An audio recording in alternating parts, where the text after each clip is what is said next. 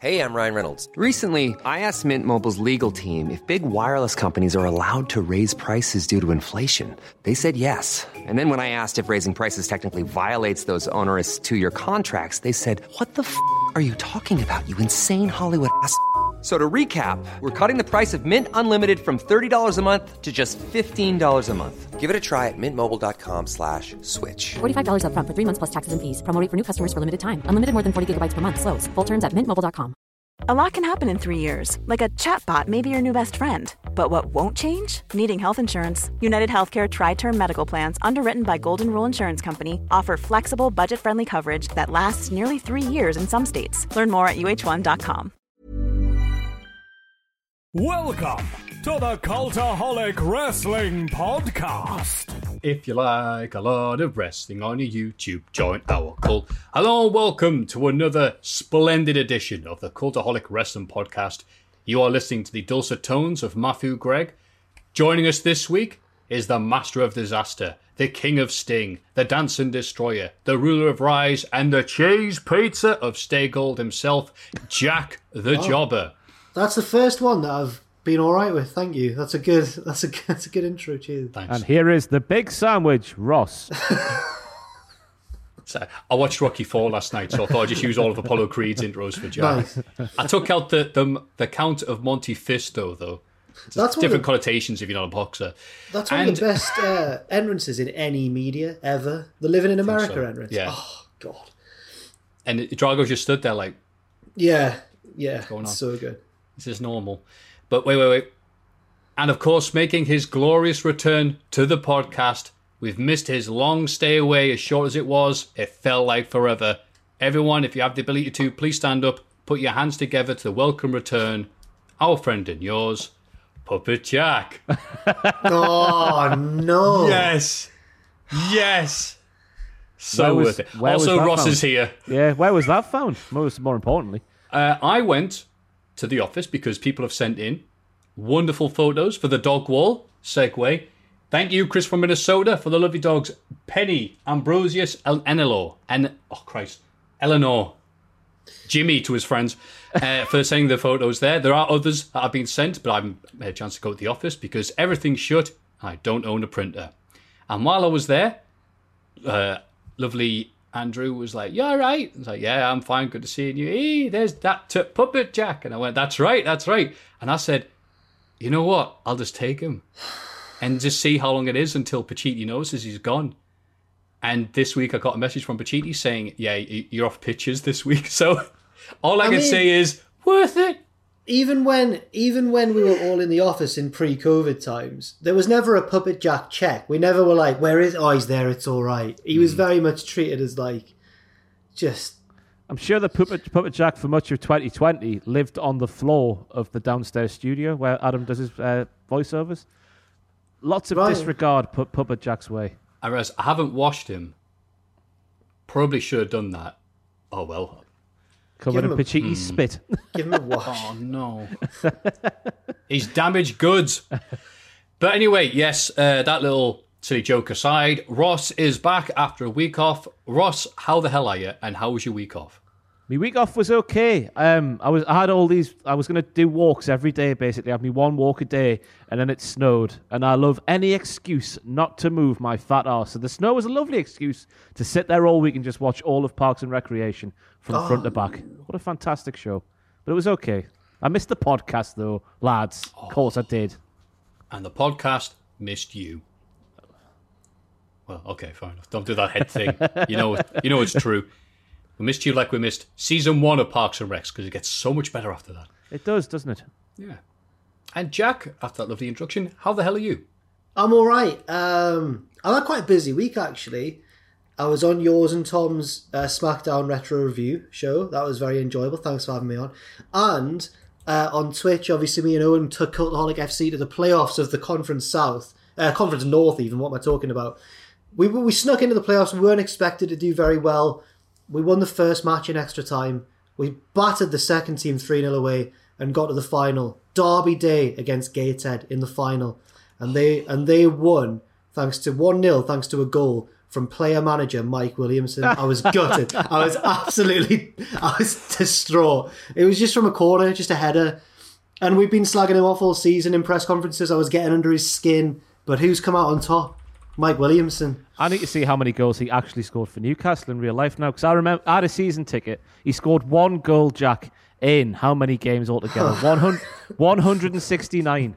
Because I had my season ticket during the Iron Mike days, and every single corner, Pardew would put that corner towards Iron Mike, and Iron Mike wouldn't reach it. I realise this is a wrestling podcast, but it still hurts. Well, he's got one over on Cultaholic FC, sadly, in the big Gateshead Cultaholic derby. And they've gone up to the Conference National, and we are stuck in the Conference North for next season. But we're going to come back stronger next time, I'm sure. So, Matthew, that time of week's been, it's been an emotional roller coaster. Oh, was the best of times, the blurst of times there. Let's see if the news is any better.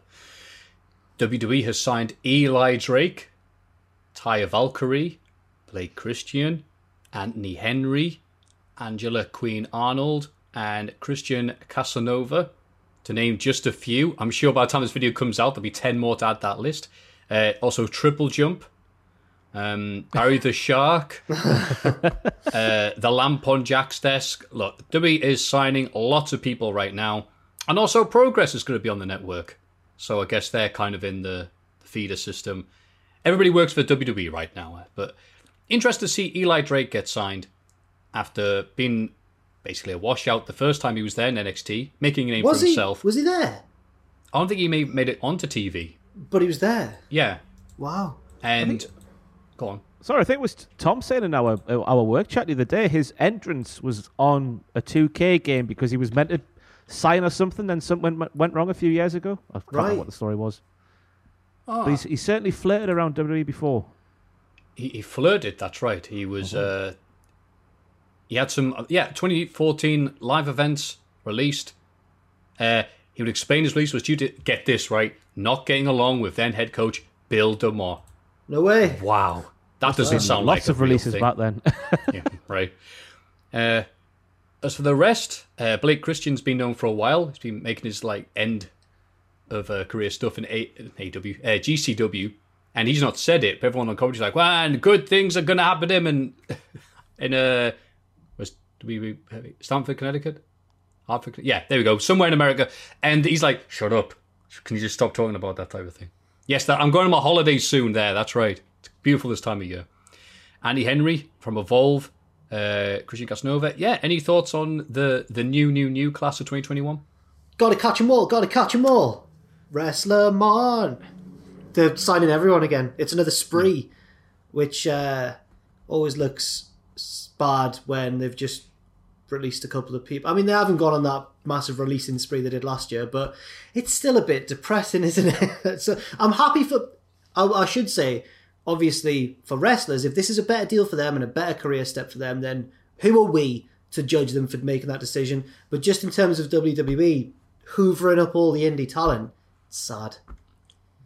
It's hard. It's a, it's a, a double-edged sword. Is that the saying, isn't it? Like, Yeah. It, it's it's good, but it's bad at the same time. But in the good portion as well, Eli Drake's new name, fantastic, absolutely fantastic. L.A. Knight, the scoundrel. I want him to join the Dirty Dogs. Get him in the Dirty Dogs. He's uh he's a he's a promo guy, isn't he? He's a promo man, and he's good.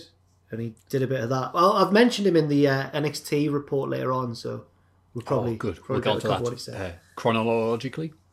Uh, WWE is also handing out violations to talent for social media posts that mention any third party business, person, brand, or charity, reported Wrestling Inc. So that's good. They've all just got to do what Killian Dain does. Killian Dain's got his wrestling account, and he's got a personal account where he plugs his uh, his football podcast that he does. Nice. That's that's what everyone needs to do. Just make up a second account where it includes your WWE name, but says clearly it's not the WWE name that's doing the, the podcast and other stuff. It's going to work for Twitch. Uh, tonight on a streaming website, I will be playing something. Yeah, but like AJ Styles could just make an Alan Jones Twitter account and go, "I'm doing all my Twitch stuff here. Follow me here for that, and then follow AJ Styles P1." What's his I Twitter like- account? I like the idea of all the wrestlers wearing Mr. America or Juan Cena disguises, where it's clearly them, but they just they can't physically prove it. If you're gonna take away all of the things, then make them full employees. I, Yes. It's just villainous stuff, Matthew. Exactly. Jericho's wife was apparently at the Capitol Rising. Uh, Yeah. She was there to uh, break I the thought, that walls was, I, down. thought, I thought that was a wrestling event at first. Capital Rising. What was that? Oh, probably, yeah. R-Truth in the main event, wasn't it? So, uh, yeah, no mention of that in AEW Dynamite. Can't think why. We'll go this later on, but I love that our loyal news monkey, Aiden Gibbons, ran the headline. A- a That's lesser- a fan name from the, the messages we've had. lesser, lesser news ape. Oh Christ, is that it? Less, that sounds more offensive. The lesser news ape. Aiden- Sorry, I didn't mean to offend you, pal. Aiden Gibbons ran the headline: Sting takes first bump since 2015 on AEW Dynamite. That was news, and It he was, was right. news. I didn't Yeah. realize it was that far back. I'm like, bloody hell. He hasn't done any bumps since, and he is scheduled for a pay per view match. It was very shocking. I was quite shocked when it happened. I was like, bloody hell. It was a meaty power bomb as well. Like it wasn't a, a soft one to take for first up, first servants. No, no. It was the big sandwich power bomb, Ross. Apparently, Carlito is already done with WWE. Ah. He's quoted as saying, Man, who knows? As of now, I'm open to whatever kind of idea is out there. Yeah, right now, I'm on my own. If a great opportunity comes to go back to WWE, I'm open to whatever comes my way. So, I like Carlito. That's a shame. But I like how much he doesn't care. yeah, it's an endearing quality. Everyone's like, I gotta get signed. And Carlito's like, eh, if I can be asked. Yeah. If it's snowing, I'm staying put. Speaking of snow, AEW's Sammy Guevara pokes fun at backstage heat rumours. The Spanish God was due to work a short storyline at last week's Impact tapings, but he texted Impact Wrestling officials about alternative ideas and not wanting to do what is agreed to. The Nashville promotion subsequently cancelled Guevara's booking, reportedly after discussions with Tony Khan and Chris Jericho, and then much of the storyline was used by Decay's Black Taurus instead. Uh, so Sammy dealt with it as only Sammy can, doing his little vlog. The video opened with Sammy making snow angels whilst wearing a t-shirt and sweatpants. I've been asked, "What are you doing, Sammy?" He said, "Don't you read the internet? I have lots of heat, so I thought I don't need a jacket, but I'm still so cold." He then added, "So if I believe everything I read online, I'm an effing idiot." Ah, and they say there's no subtlety in wrestling anymore. Uh, AEW's Women's World Championship Eliminator Tournament Japan bracket first round aired on Monday on YouTube. Uh, Yuka Sakazaki defeated Mei Suragura. Emi Sakura defeated Veny. Rio Mizunami de- defeated Maki Itoh. I know. Oh, who cares? All right, I'm out. I'm out. know. Cool. Next. Why would they not? In my mind, even if it was always the plan for her to lose in the first round, wouldn't you pull a quick little switcheroo once you saw the social media explosion that was Maki Itoh? That's what I mean. There's got to be some sort of travel issue or politics backstage, something like that. We, that we're not privy to that's it's taken precedence It- here because It reminds me of, of Glenn Hoddle's management of Paul Gascoigne on the international stage. She's a maverick, and management don't know what to do with her. And just just let her talents thrive. get her on the plane, Tony. yeah, get on the plane. Take her to France. I know that if it's a football reference, as long as No, it's a ni- as long as it's a '90s football reference, Matthew's all in. He's like, yeah, I love it. I got that. I understood that one. Maki Itoh afterwards. You're all right? Oh, can we not knock it? I'm off to get me suit measured.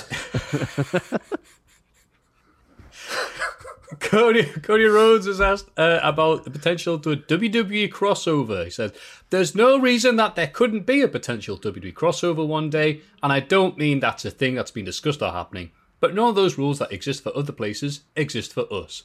Wrestling is really this universal industry. The territory reference that you made, that's fairly accurate. But the part of it that's most accurate was there was a genuine trust. Apart from taking the piss out of them every chance you get and destroying that throne that one time, you're right, Cody. I can't see any reasons why there wouldn't be any potential W crossover. I read this as a bit of a just a sort of diplomatic answer from Cody rather than him wanting to, but it caused a bit of a news explosion because a lot of fans love the aggro between the two sides and stuff. But I don't think Cody was actually saying, "Oh, we want to work with WWE." I don't think he was really saying that at all. The only way WWE would work with AEW is if Vince McMahon said to Tony Khan, Tony, can I buy you?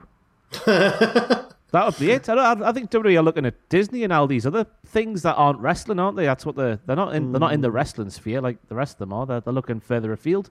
even if they maybe shouldn't be. Should be looking closer to home. True. Because if Tony responded with, Vince, can I buy you? Oh, Just stare at each other. My dad could buy your dad. Or something. I don't know. I've got that one. That's a good comeback, actually. Because it's like, can you? Tony Khan is quite like Shane McMahon on screen. They're quite similar. So you could say to him, "My dad could buy Yoda." I want to see Tony hmm. Khan versus Shane McMahon. Shane would batter him. He would batter him. I don't know, he's got a set of arms on him, Tony, like. Yeah, He does have Schiavone at ringside to distract him. that's true. Don't know how exactly. Just shout, it's Sting! And Shane goes, oh, I love him. And that was the news, because let's face it, there's no other big news that can compare with the return of Ross. Not, not Puppet Jack. The return of Ross and his favourite gimmick on the podcast, Puppet Jack. Everybody get excited for the Cultaholic Hall of Fame! Ah. Now it's time for everyone's favourite segment, the Hall of Fame. And in condescending order from last week, oh, uh, Electric Light Orchestra's Mr. Blue Sky, loved by everybody, or so I thought, 20%. The previous week's Hall of Fame segments, that's from two weeks ago, 33%. Okay, fair enough. And, oh, well, it's pretty obvious really. Nia Jax's Hole, That was Andrew. 47%. Andrew swooping in, getting the win. Off he goes. Yeah, Right? Like a thief in the night? Billy Big Bollocks, eh? Billy big about it. That's right. Well, I'll be sure when you tell him on stream when he's doing his Lego and his Pikachu, he'll be very excited and happy and all emotional. But Ross, that was done in your seat that you're now sat in. What is your pick for the Hall of Fame? Your mom.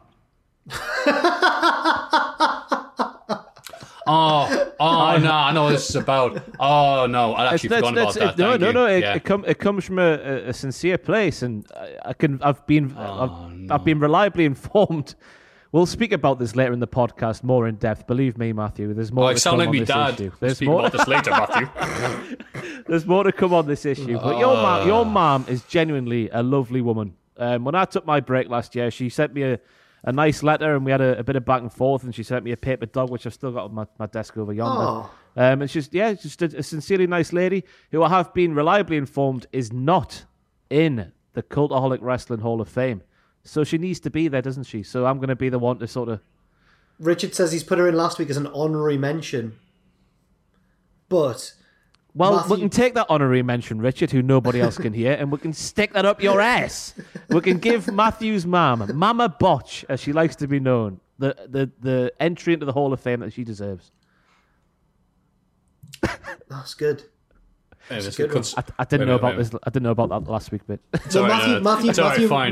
Well, on. Ross, Matthew refused to nominate her because he didn't want the the hoot, the kerfuffle of his mum going. Why don't you nominate me for the? He just tried to get her in like the side door, but now She deserves to go in the it. front door. Get the limo pulled up to the front door, the red carpet rolled out, and get Mama Botch in the Hall of Fame. I say the proper way. Wait a minute, wait a minute. Let me just consult my lawyer. Plead the fifth. We'll, more on that later. Jack, what have you got? Um, I was worried that mine was uh, a weak pick this week, but I don't want it to win now that Mama Botch is an option, so I've got no shame in submitting it as a Hall of Fame option. Um, every Thursday, Spotify do a Throwback Thursday playlist, right, of a different genre or era each time. And recently, there was a Throwback Thursday that was like all the songs that played in my youth when I was like getting old enough to go out and stuff. So there was a lot of that one Calvin Harris album. There was Party Rock Anthem by LMFAO. But one song that I remember just being excellent and all of us enjoying when we when we graduated from from school and were on night results night out and stuff was a song by wrestling's favorite rap artist Flo Rida and his song "The Club Can't Handle Me Right Now." And I put it on the other day and I, it just took me back to being young and carefree. Even though when you're that age, you don't realize you're carefree, and you only realize later on that you're care- you were carefree. Then you're like, "Oh, I wish I'd known." But that's what Flo Rida's "Club Can't Handle Me Right Now" did to me. And inspired by Matthew's pick of a song last week, I've gone for a far less popular song. But I don't mind because I don't really need it to win. It's just in there because I don't even particularly like the song. I just like what it represents in my mind. Do you know the song, Matthew? I'm trying to. Oh, I know the song name. Can you- now. Oh, no, wait, the DMC. No, it's too accurate, Ross. Yeah, don't do it too accurate, Ross. We'll take it down. The club can't even handle me right now. He owns the night and he don't need no help. Got a feeling like he's. Obviously, I love it. Obviously, it's Yeah, really popular in my head, but no, it's a catchy song. It, my mate Sophie says that song was like the pinnacle of her life because she was in. If anyone knows the White Room in Tiger Tiger, um, she said she was in the White Room with a bottle of drink in each hand to that song on a platform, and she was just loving it. And I was I like, saw Andy Andy Carroll. The like the I think the White Room had the, the VIP section, didn't it? yeah, yeah. Andy Carroll was in there, and I'm not even joking. A full on tray of Jaegers. This was about 2010 How did he never reach his potential? on the clap. He's still banging them in for Newcastle. He he scored, about a scored one. ago. He scored Yeah. one. Good finish. We'll take it. Um, so mine's Flo Rida's. The club can't handle me right now. Uh, Matthew. That's nice. No, yeah, Matthew. What's your pick? That's nice. It's nice when you get that song that sums up a period in your life Yeah. so well. I'm was sure there's that- many people your age who have that similar thing with that song. It was that or Jay Sean's Down, but that was a few years earlier. I don't know if you know Jay Sean's Down. Baby, are you down, down, down, down, down? Baby, don't worry. No need to worry. You are my only. Yeah. No need. We're to worry. going down, down, jigga bigga where? Yeah. No, no. No? Oh. No, you know what they say? Life is always life ain't always easy, and every day we're survivors. It's quite deep, quite an emotional song. from It's a roller coaster. You just gotta ride it down. That's him. That's the one from yeah. It, ride it, Mm-hmm. Oh, sorry, DMCA. yeah, no, that's a lovely pick, and I like you using mine. It's gonna be great though if you get yours in and it beats ELO. There's Like, no oh, way. I'll There's win. no way that a ten year old Flo Rida song is going to beat your man. Not for a wrestling. Not for a wrestling audience. I was going to say. Well, now I'm in the lovely position of having to choose between my beautiful mother or the beautiful cultaholic audience. well, one of them's paying me. So mine is a good one this week that might win. It is, of course, Adam Cole turning on Kyle O'Reilly. Ooh, you've gone for Ma- Ross. Hang Matthew's on, gone. wait, Matthew's stop- gone. For, stop the press. Whoa. Yeah. Are you going to Oh, speak positively about NXT? What the hell? Yeah, look, I am down on NXT a lot of the time, so I only think it's fair to reassure people I am not a misery get when it comes to things like this. I just don't like the things I don't like, but I like the things I like. And one of those things I like is the lovely trope of there's a group in wrestling and one of them's like, ha ha, we will always be friends. We will be a force to be reckoned with as long as we stick together. Ha ha. And then the second in command is, you know, I do fancy being the champ. Like, that would be nice. I love that. Uh, Randy Orton in Evolution, then Batista in Evolution, Starscream with Megatron. I love it. And you get this little scenario playing out before your very eyes. Plus, Kyle O'Reilly needs to be headlining NXT away from Undisputed Era, like, since a year ago. So I'm happy that we're getting proper angle advancement. Something's happened with Undisputed Era, which needed to happen a long time ago. Uh, yeah, great win, win, win. Everyone's a winner, It's a good pick. especially my mum. It's a it's a strong field this week. Well, two of them are strong. do you mean Flow not Rider's strong? Flo Rida's not strong. Have See, the- belief. part of me thinks like, is this me becoming assimilated with this type of video making content? Where I go, on one hand, it would be nice for mum getting the Hall of Fame because she deserves it. On the other hand, it would be funny she comes second, and then every week someone else tries to get her in, and it's me She's like- trying to get votes against her. It's She's like Tommy Dreamer trying to beat Raven. It just can't happen. like Tommy Dreamer trying to beat Paul Heyman at WrestleMania X7. Oh my god. So more on the exciting saga between Mimi and mum later on, but for now, the Hall of Fame picks for you, loyal viewer, are Matthew's mum, aka Big Mama Botch, not Mrs. Matthew. That would imply she's my wife. Please stop typing that. Jack's Flo Rida. This club can't handle me right now. Club can't. Club can't handle me. Club right now. can't beg your pardon. Club can't. And of course, Kyle O'Reilly getting punted in the heat. All those picks are yours at patreon.com forward slash cultaholic. Yes, you can vote. We give you permission. Excellent. Good one, lads. This, the Hall of Fame's been on a sterling run of form over the past few weeks. Cool. Yep. Cheers. Cheers, guys. Thanks for that one. That says This week in the wrestling! It's this bloody week in the wrestling! Ha! This week in wrestling. First of all, start off with SmackDown. Roman Reigns opens the show and is reminded by Adam Pearce that he is contractually obliged to defend his title at the Elimination Chamber. But Heyman's legal wrangling ensures that Roman has to only has to defend the belt, I should say, against the winner of the chamber immediately after the match. Pearce says that there'll be a chamber so that there will be chamber qualifying matches on SmackDown. It says here why. Well, Raw Okay. didn't have any, but uh, Yeah, but Raw sucks. Uh, but Jay Uso and Kevin Owens have automatically qualified. Oh. I Think more on that later on, so I'll sum up at the end of the well, SmackDown. well, I, ju- I Oh, just go on. Kevin Owens shouldn't have been allowed to automatically qualify. Neither should Jay. They've qualified because they've lost to Roman a number of times. Stupid, stupid. Falling upwards, they call that. Sonya Deville sets up a tag team match where the winning team will both qualify for the chamber. And it's the Mysterios versus Corbin and Zayn. Zayn picks up the win for his team, pinning Dominic. Mm. Yeah. I can't remember if I watched a SmackDown or not because I don't remember any of this happening. uh, oh, I remember this. Biggie wants to issue an open challenge. I love this, but is interrupted by Apollo Crews. And uh, Jack, what does Apollo Crews entrance theme sound like? Um, what? Apollo. Thank oh you, Ross. right. Oh, I'm sorry. Right. I thought we had a thing going. It's not a No, problem. it's It's Uh, a, a, a lesson we learned a couple of weeks ago on the podcast. It's never a good sign when you have to shout your own name at the start of your theme. Thank you, Sorry, Ross. I do remember. I do remember this bit. It's cool. It's cool. You've had a week off, Jack. You're a bit rusty. Uh, I Big E haven't. issues the challenge to anybody at all in the building apart from Apollo. And Apollo just refuses to leave originally. So Big E, and I, I haven't seen this in WWE for ages or if ever, takes a microphone away and he's just like, no, I'm just going to mouth off at you.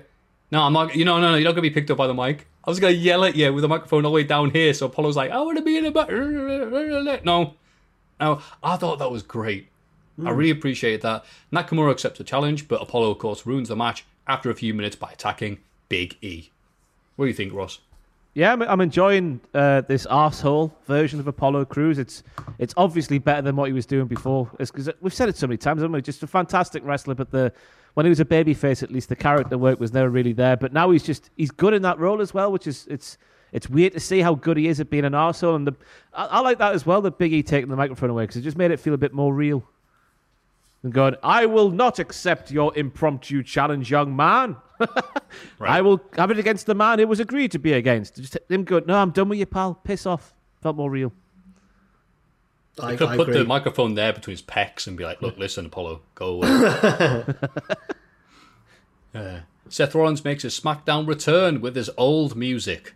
A lot of the roster are around the ring while he gives a speech about becoming a father. He says that is to change his perception, and he now realizes that he's the great leader SmackDown needs to become great. Most of the roster walk away. Uh, Cesaro shakes his head at Rollins, who attacks him until Daniel Bryan makes the save. A weird segment because I don't know why the crew would have been there anyway. That's it. All the rosters here. They're here. I'm like, what? It was harking back. it was harking back to that promo he did on Raw when he initially turned heel, wasn't it? And uh, the entire roster was at ringside after. Was it after Survivor Series or something? They a couple just years they ago? just done they just done crap at Survivor Series yeah, and and he Rollins blamed had a everyone. Yeah, town hall meeting. Right. So you would have thought, oh well, Rollins. Last time we had one of these was an utter get.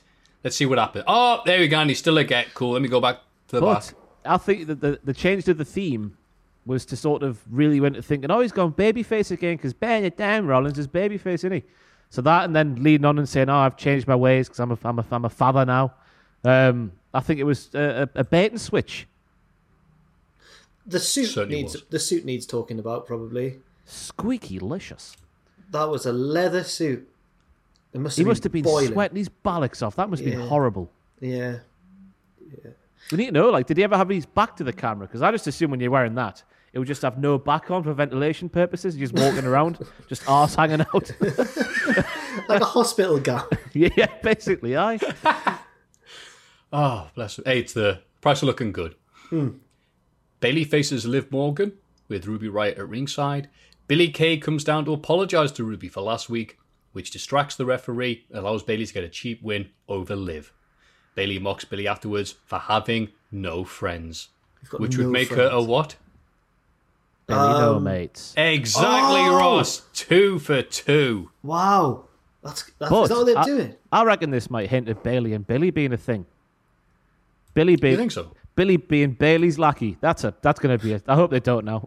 yeah. Wait, Bill, Bill Bailey. Bill Bailey Billy- Oh, perfect. Wow. coming down doing this the, the waltz down the aisle together. Yeah. Is that what it's called? The waltz or the waltz? No, the waltzers at the the, the circus, isn't it? The waltz is the dance. Yeah, the waltz is the circus right? Yeah. Yeah.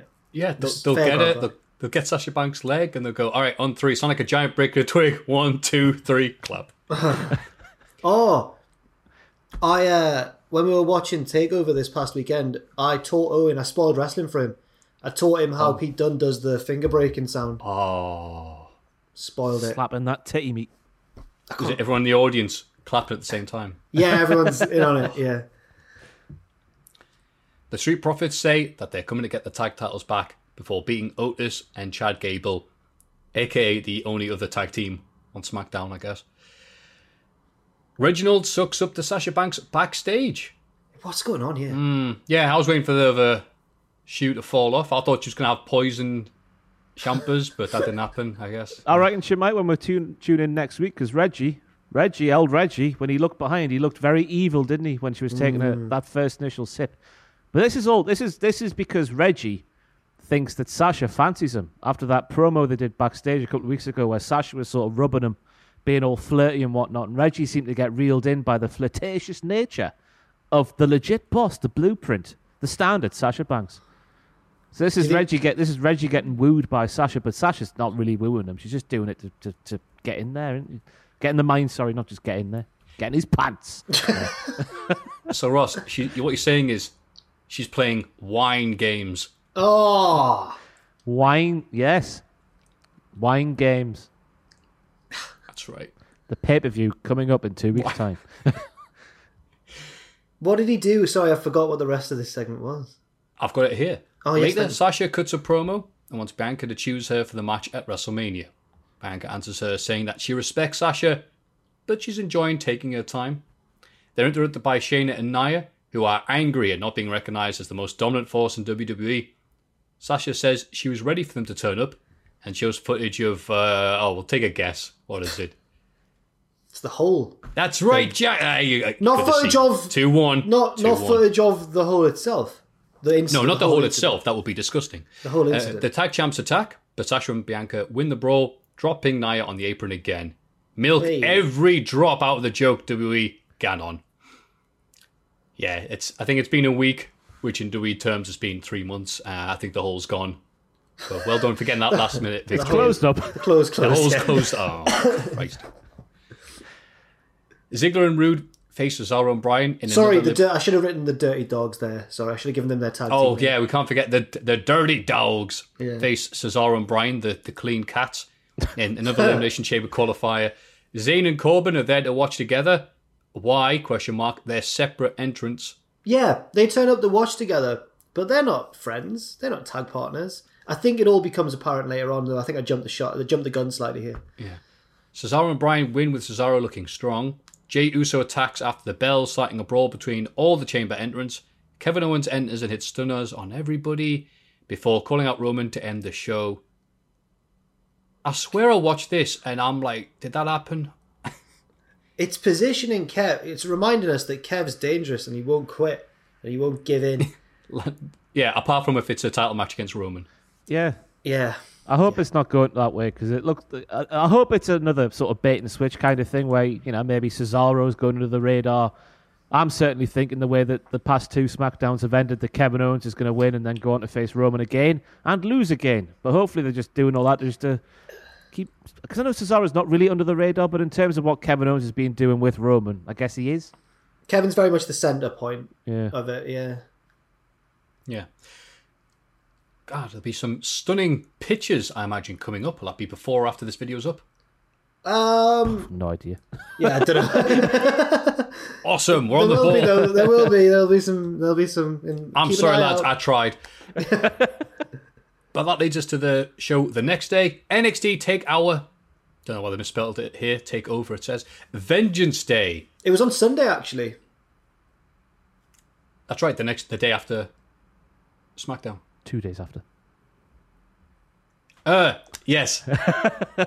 My bad. Sorry. Some some That's days I okay. watch these things live, but it's already Uh, tomorrow by the time it happens. We're British. we're sorry. I'm still not used to uh, takeovers being on Sundays though. Yeah. C- Just in the COVID era, I'm not used to it at all. That's right. The pre-show, uh, Le Night, which is French for the night, appears for the first time, and he is described as the hottest free agent in all of wrestling. So it's a comedy gimmick then. Dakota Kai. Oh, go on. Sorry, I just loved because I know Eli Drake's a, a hench fella, but I don't know who the guy they had on the pre-show was. Yeah. Oh yeah, Billy him- Billy Barstool. They Yeah, had Boston him, Sports. him and Barrett either side, like like the opposite sides of the London Bridge or something. I don't know. Two really tall Hmm. Like things. the, like the powers of pain. Yes, and then Eli's in the middle, like, "Hello, I'm, I'm here to do good things." Yeah. Flagged by these two massive things either side of me. And Sam, Sam Roberts' giant head sticking out behind him. Sam Roberts started that kickoff show by going, "All right, lads, um, s- I'm sorry that I'm stood between these two very gigantic men." And I was expecting the Barstool sports guy to say something self-deprecating, but all he said was, "Yeah, sorry, Sam, I'm massive as well. Yeah, I'm as big as Br- as as big as Barrett is. So what can you do?" And I was just like, "Oh man, poor Sam." Yeah, poor Sam being that little guy in between two big guys. Uh, unrelated, the we haven't sorted out the date yet to roast the first ever Cultaholic podcast. But if you are still waiting for that and wondered what it looked like, just go back and see Sam Roberts between Wade Barrett and Billy Barstool, and there's me. That picture, you are sat down in that picture. Yeah, I am squatting, but it didn't change much. Let's let's face facts. Anyway, Dakota Kai and Raquel Gonzalez beat Ember Moon and Shotzi Blackheart to win the Women's Dusty Classic. And oh, I should mention that I watched this like the Rumble with my housemate, who isn't that into wrestling, or so he said. What I realise now is he's into the women's wrestling. So he wanted. He asked me, "Are you watching NXT tonight?" I went, "What?" oh no, what have I done? I've got to hook my housemate on wrestling. But he didn't really know much about what was happening, but he knew Raquel Gonzalez and Dakota Kai. And he was ready to watch Raquel Gonzalez press Dakota Kai and do all the things. So just want to say, well done. Uh, sometimes you get focused on what you watch and what it's things you like about wrestling and what Ross likes and Jack likes about wrestling. It's really cool listening to other people who go, no, that's what I'm into. That's what I want. I don't care about the headliners or the guys doing super kicks. The, the women's stuff is what I care about. I was like, oh. Um, apart from that little bit of market research, I thought it was a good match. Stuff happened. Wanted uh, Blackheart and Moon to win. It was weird that they were playing goodies for the first bit, but my housemate didn't care. And then it went back and went normal. Uh, so I wanted Dakota and Raquel to win, but I do admit that it's weird with them getting a title shot against heels Shayna and Nia. It would have made more sense probably for the for the babyface team to win, but I like Dakota and Raquel a lot, so I'm I'm not I'm not angry about it. And then Regal stood awkwardly next to them when he presented them with the cup. I like Raquel's finisher. How does she get them up that high? That's what I want Hmm. to know. Where does she grab them? it's she, her hand goes up through the legs in quite cheeky fashion, but then I think she's got them by the shoulder or the neck. Oh, it's incredible. Yeah, it's good. It's like when Roman used to counter out of a triangle in every match, and he'd lift them up with his whole arm. Yeah. Johnny Gargano beats Kushida to retain We're- the North American title. I can We're gonna fall out here. Matthew. We're There gonna you go. fall Get out. ready. Get yourself warmed up. Ross, I don't know if you saw this. was I'm kidnapped. a word, lads. You have a good time. Ross, I, I don't know if you saw the fireworks on Twitter when this match finished. No, I missed the fireworks on Twitter. What are the fireworks on Oh, wait a Twitter? minute. Let me do the recap. Okay, right, okay, Austin right. Theory was kidnapped on the way to the ring, so Gargano has to do it without the help of the way. Presumably by Go on, Dexter Jack. Lumis. Presumably by Dexter Lumis, by the way. I thought we should saw him, put- didn't we? No, it was, yeah. Did we see him? All right. Presumably, yeah, no, it I thought wasn't. it was just his hand, Your Honour. fair enough. Okay. It would be good if it was just a hand, actually. Yeah. But yes, so Gargano won, yeah. Um, yeah. Then I tweeted saying, I thought that was a really good match. It wasn't a Johnny Gargano kickout fest, but a lot of people were still complaining about it. So I said, surprised that people didn't like that because basically I thought it was really, really good. And then Matthew just replied, no. I was knackered because I went for me big walk that I have every Sunday. So my friend's like, "You want to watch NXT?" I'm like, "Sure." And I nearly fell asleep on the couch. So I was just like retweeting people doing stuff, say the funny things. So you were like, "Wow, Johnny Gargano's hey, Johnny Gargano's great, like, and all this. I'm just Glad like, he's taking my point of view Nah. seriously here. This is good. Yeah. uh, I realised during this match that it's not Gargano I have an issue with because he still has the ability to do good stuff in the ring. It's just what NXT are doing with him and a lot Right. of the the roster. Because the first time I've seen an NXT thing since uh, what was the last one? Uh, in your house? No, not in your house. What I'm talking about. Was, it War Games? War games, was it? Wow. Yeah. Was there not one Rumble weekend? I don't think there was. I feel Nah, like there there, I wasn't. feel like there, I feel like there was something. Was it like a weekly I've special? gone blank here. Hang on. Let's go on Google. How bad is that? Oh, God. Anyway, the point was, it's the first time I've seen one for a while, and once you watch a full show of it, you do go. There are a lot of very similar bits in these matches. A lot of people doing the same things, lots of same moves and spots. All right, It well, was it was War Games. Okay. okay. Thank you, Ross. The be- where have you been? Where have you? We've needed you, mate. Don't never have any time off ever again. Um, yeah. I, okay. Oh, sorry. Go on. Sorry. Yeah, sorry, I meant, I meant my long-winded point a bit shorter. My point was, watching Gargano do his thing was great until you can almost see like Shawn Michaels be like, "All right, now do that for thirty minutes." It's all right. You know that natural wrestling stuff you do, and you and Kushida can do really well. Yeah, okay. Stop that for a second and do something really stupid looking, like you both leapfrogging one over to get an armbar, which did not look good. But the rest of the stuff the match did look good.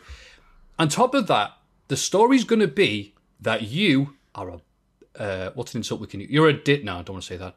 You're a bad man. You're a bad man with a bunch of bad people in the way, and you cheat to win. So naturally, we're gonna have a takeover match where you don't have the way to help you. Oh, that means that Gargano's gonna lose, right? That makes sense because Kushida's got him right where he wants him. That's a beautiful hmm. storyline. That Gargano's retained and ran away, but now he's with Kushida. He's gonna lose. Yeah, no, Gargano's gonna retain. Yeah. Gargano, the bad man, is going to beat Kushida Yeah. clean, and th- with no cheating, he just got the armbar, gave Mateo DDT, and then pinned him. I'm like, all right, cool. Right. That sucks. And last thing, they did the exact same crap thing with um with Swerve Strickland. He was taking Santos Escobar. Escobar's lads were there ringside, then he got chased away. It's like, great, Sir- Swerve's going to win. Oh, even playing field, whatever you say it. And then Swerve went, wow, look at that ring post, dunk, and then did that and got pinned. And I'm like, So- what a crap story. So a lot of people said this to me in response. A lot of Matthew's little disciples said this to me. Little Oh, slugs. oh, right, A lot of his okay. little slugs said this to me on Twitter. Um, no, I'm joking. A lot of people. What do you in a- call me? A lot of people, in a non-insulting way, to be fair, just said, "I've got an alternative point of view. I disagree with Kushida losing," and I said, "I understand that, but this is clearly setting up for Gargano versus Lumis, so I don't have too much of a problem with Gargano beating Kushida. I know how hard Kushida is. He won the WCPW PWWC, but in this instance, I can sort of accept him losing. I know that he's not really had anything to shout about since starting NXT, really. So I hope that does turn around soon. But this time, I was okay with it. I do understand the other point of view, though. I do.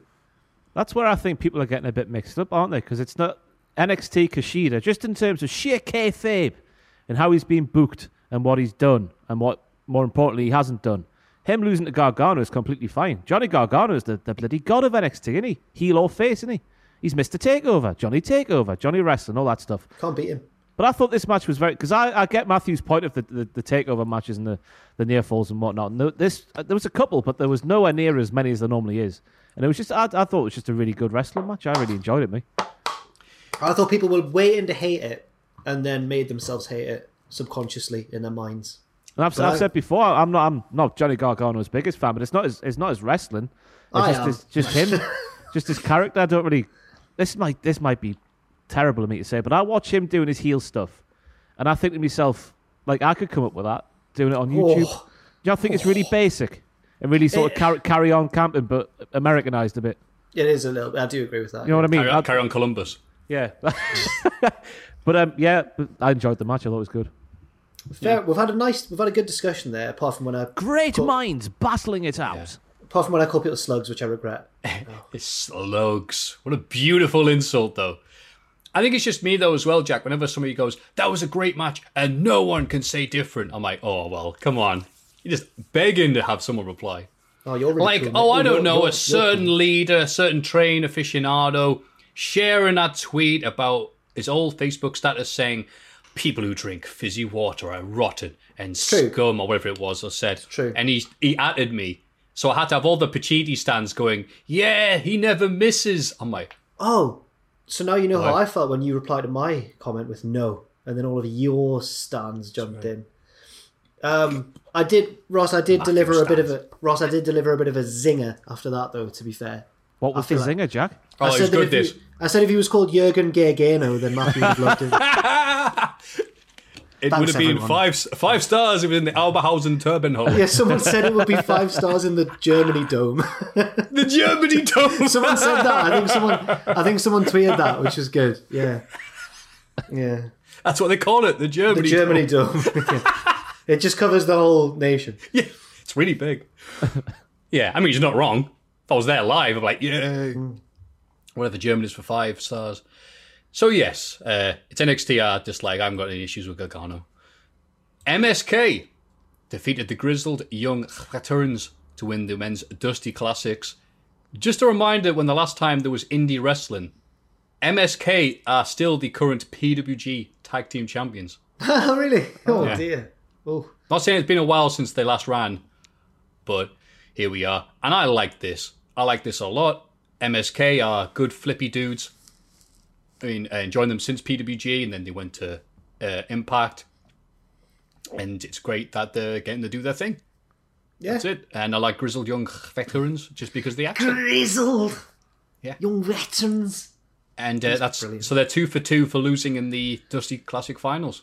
Keep them doing it every year. I love watching them lose. They're so good at being horrible. I wrote a feature on it for the website this week. Um, just a little plug there.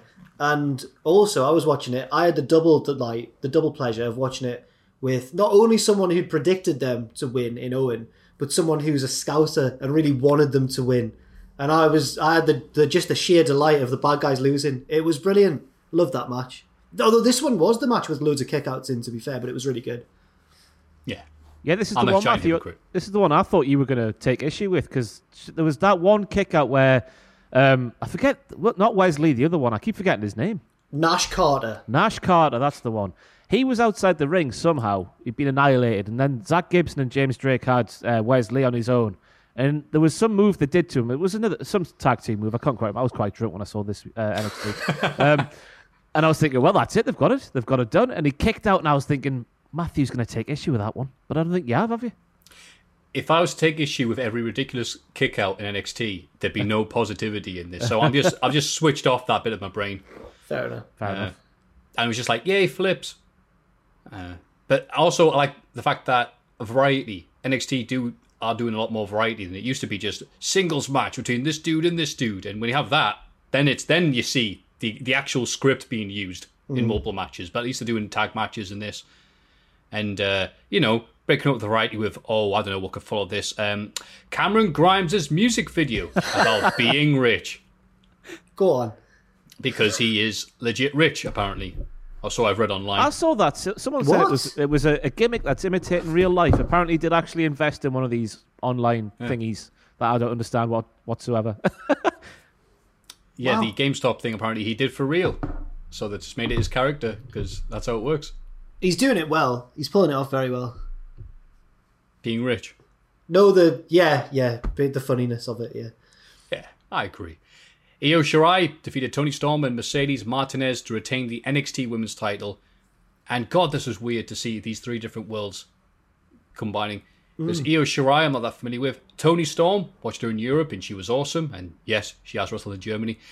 And Mercedes Martinez, and I had to just remind myself, that is the same Mercedes Martinez from like Shimmer. 03, 04, right? Yeah. Like years and years ago. Like just casually in this NXT match because WWE have signed everybody. yeah. It was Um, yeah. I I felt bad for them because the match was all right, but the Yeah. table, like, what's that called? Is that I am not the table? Yeah, I'm gonna have. Uh, you've seen the French painting where it's the pipe that says "This isn't a pipe" in French? Okay, right, fair enough. N'est une table. and no one's gonna get it, and people are gonna call me an idiot, and it's gonna be great. Yeah, good. But yeah, apart from that little mishap, uh, shades of when you remember in the 2000 when oh, was it Perry Saturn versus Eddie Guerrero, pay per view. Okay. And Chyna's at ringside dealing with Perry, and Perry's just like, sod off. He gives her a clothesline, and China goes into the announce table and just kablashes. Like, oh, great. Toni didn't even do that. She was clearing it, and it just went no. And I want to know what they had planned. I don't know. Yeah. Luckily, big dive off the scaffolding. Saved it. I thought it was alright, apart from that. Yeah, it was Me being the beacon of positivity that I'm renowned for being. I feel like it lacked a bit of unpredictability because I, I think everyone knew Io was going to win, but you know, it's still good. Yeah. And the main event, which I'm eager to hear Jack's thoughts on Finn Balor Oh. defeats Pete Dunne to retain the NXT Championship.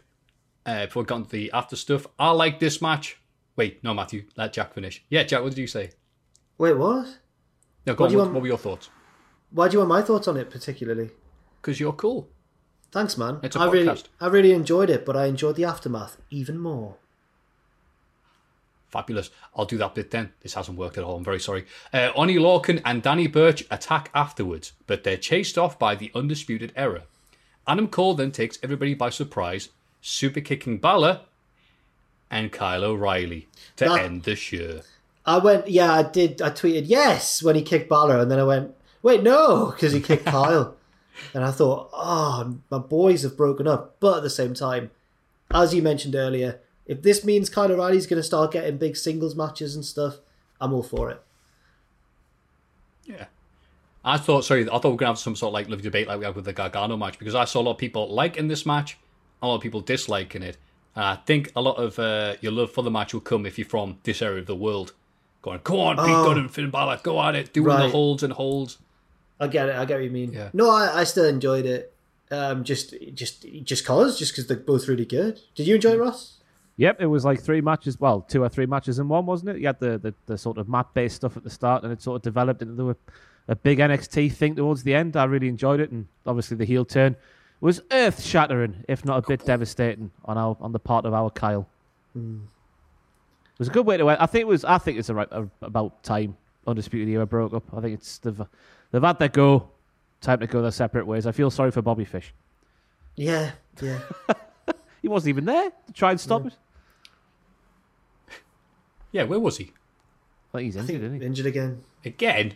I think so. Mm, good God. Oh well, come up with a nicer guy.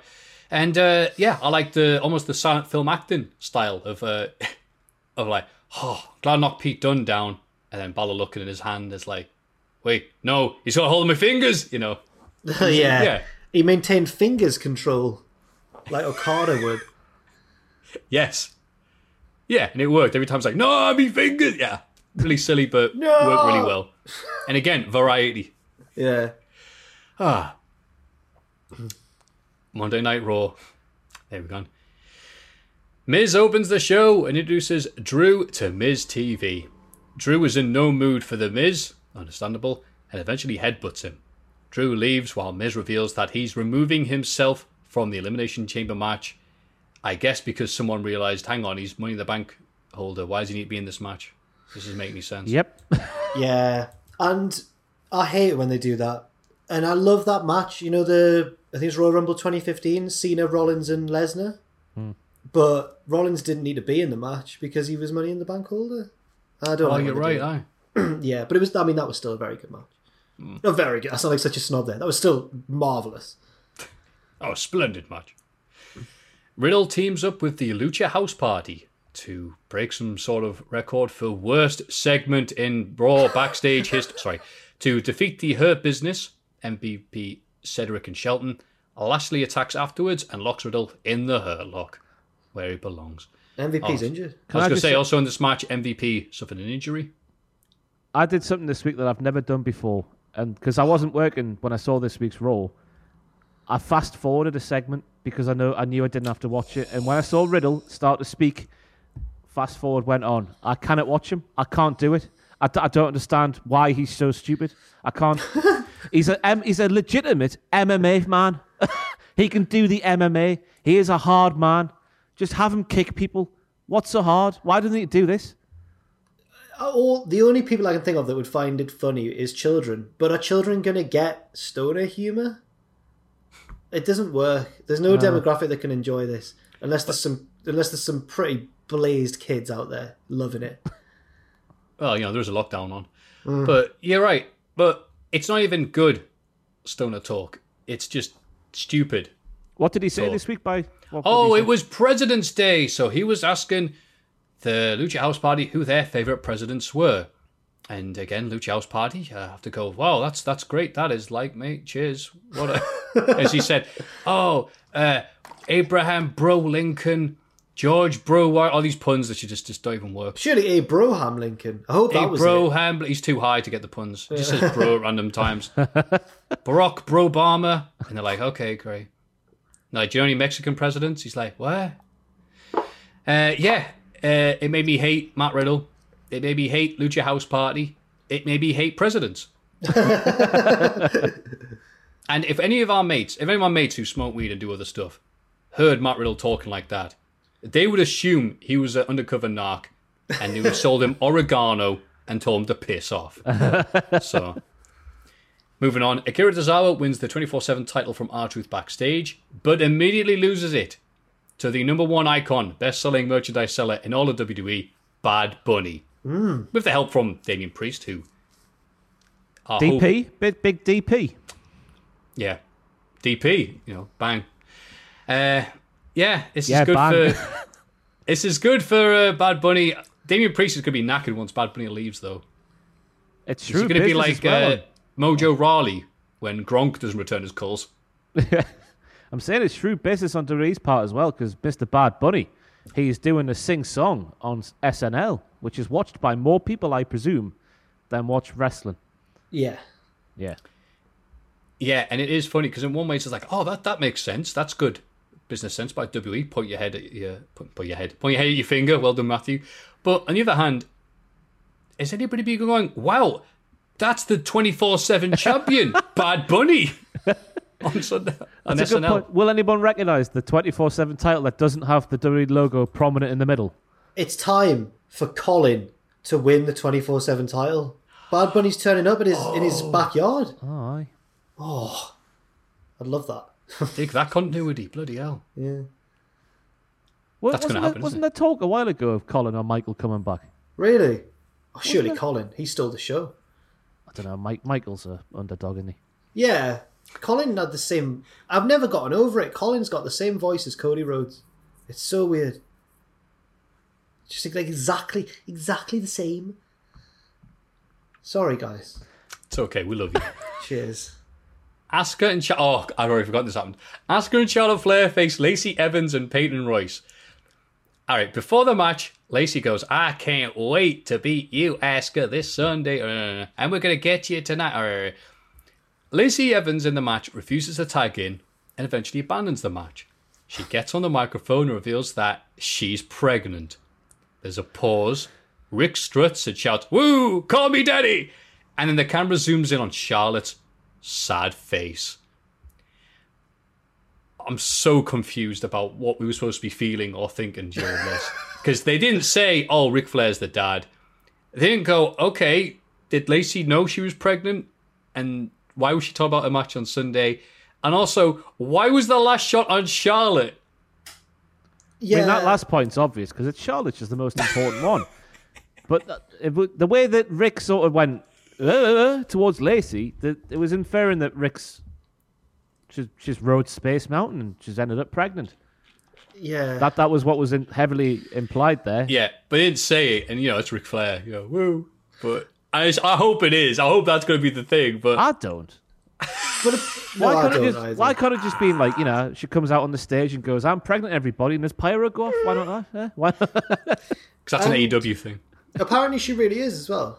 This isn't Yeah. just an angle. She so- shoot preggers.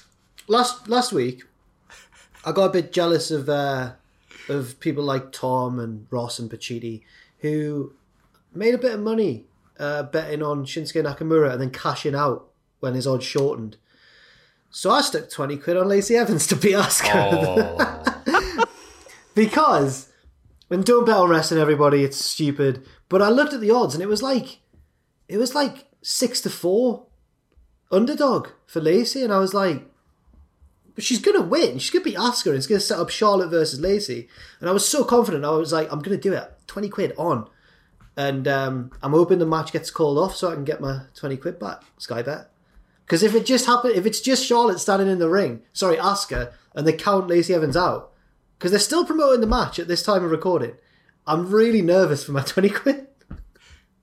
like, really nervous. Uh, Jack, what were the odds on El Hijo del Lacey Evans?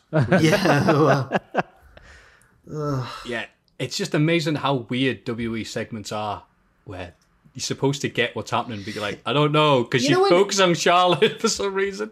And you know when you feel like the world's against you? Because I put that bit on and I thought, money in the bank, I've got it, cha-ching. And I turn on Raw and Lacey Evans goes, I'm pregnant. I'm like, it's just an angle, she's just getting in her head, she's gonna, it's gonna be fine. And then I go on like a news website or whatever and they're like, Lacey Evans is definitely pregnant for real. And I'm like, how Did can you, this... did you cash out as soon as you saw that? There was no cash out option available. Oh my god! And I was just thinking, how can this happen to me? This is me. This is the most important person in this story. Congrats to Lacey or whatever, but why is this happening to me? Now we need an edit where it's like, I'm pregnant. It cuts to Ric. It cuts to Lacey. It cuts to Jack going, oh. Ah. I just, can, why did it need to be made like? Because whenever you do, why did it have to be made like into Ric getting Lacey pregnant? Why did that need to be a thing that was put out there? Like, why they do it every time, and it's just it's always uncomfortable. And you're just feeling sorry for Lacey. Like, imagine her backstage, and I don't know, Michael PSA's rocks up and goes, oh, "I've got a great idea for you, pal. How's this one for size? Why does it always need to go down that route? Yeah, yeah. Unless it's Becky Lynch. Becky Lynch was a nice, a refreshing change from the norm, wasn't it? Back in the day, last yeah, well, say back in the day, Back in last the year. day. Ah. you know what? You're right, Ross. But this has all been so bad that I'm happy that it's just going further and further down. Yeah, she's pregnant. Yeah, she's pregnant for real. Ric Flair's the daddy. Oh, it's so stupid and crap. I love it. But the match is still on as we as The we match is still this, happening. As we love it. record this video. My twenty pounds is in the balance right now, and I don't even want the winnings anymore because Lacey's not going to win. She's pregnant. I just Oh, want the what if match she to does be- win? She's not going to win. If she does, I'm taking us all out on the town. We can't do that. We can't do that. But never mind. What if that's the thing? They go, ladies and gentlemen, history's been made. The first ever pregnant women's champion. If that happens, then I'll be the, the happiest little boy in Newcastle town. It's not going to. I'll wait for next week's podcast. the Miz wants Adam Pearce to insert Morrison into the chamber match in his place, but Pearce feels like Kofi Kingston's more deserving. Kofi shows up and goes, wait a minute, he's not even a former World or WWE champion. And uh, Miz points out correctly, uh, John Morrison is a former ECW champion of the world. Uh, and they have a match and Kofi wins, earning himself a spot in the match. But I like the uh, reference and homa- homage, that's the wrong word, the reference to the ECW and sci-fi brand where Kofi got started, The Miz became good, and where they had their first match together in what 2007, 2008, and, And- still having matches now on Raw. Did Kofi start on that brand? Wow. When he Wow. was Jamaican, Oh, yes. and they put Miz there just because no one, no other brand wanted him. They went, "Oh, team up with Morrison, nothing'll happen." Good times. Randy Orton cuts a video promo about how he's going to win the Elimination Chamber match, but he's cut off by footage of Alexa Bliss. She appears to be in the middle of a satanic ritual to resurrect the Fiend. yeah, just as you do. It's just par for the course at this point, isn't it? Uh, what are your thoughts, Ross? Last week's Raw was a, a lovely breather from all this spooky bollocks. I just, I, it's not. I don't know what you even say. It's just there's a fine line between it being like you know spooky in a good way and just being naff. But every single week, and it's no fault of Alexa. I think she's quite convincing in the role. It's just what they're having her do. It just makes you go, "This is just naffing it." I don't know if that's just my opinion on it, but Alexa's legitimately a good actress. I remember seeing footage of an old NXT promo class where her and Scott Dawson were like a hit couple. And she was like, oh, howdy now. Just not acting like we know Alexa Bliss is at all. And I was like, she's really good. But even she can't save this, unfortunately. I think it's funny that we went from being okay, a bit subtle and ironic with the the Firefly Funhouse and doing this crazy stuff, but under the radar. And I like that. Uh, I can't remember the word for it there, but you're getting stuff under there and like, oh, it's kind of weird, but it's kind of not. It's ironic. It's a flat out, no, I'm doing a satanic ritual to summon the fiend. this is actual devil worship now. It's awesome, and it's funny because I don't care about that type of thing. But seeing people online going, "What?"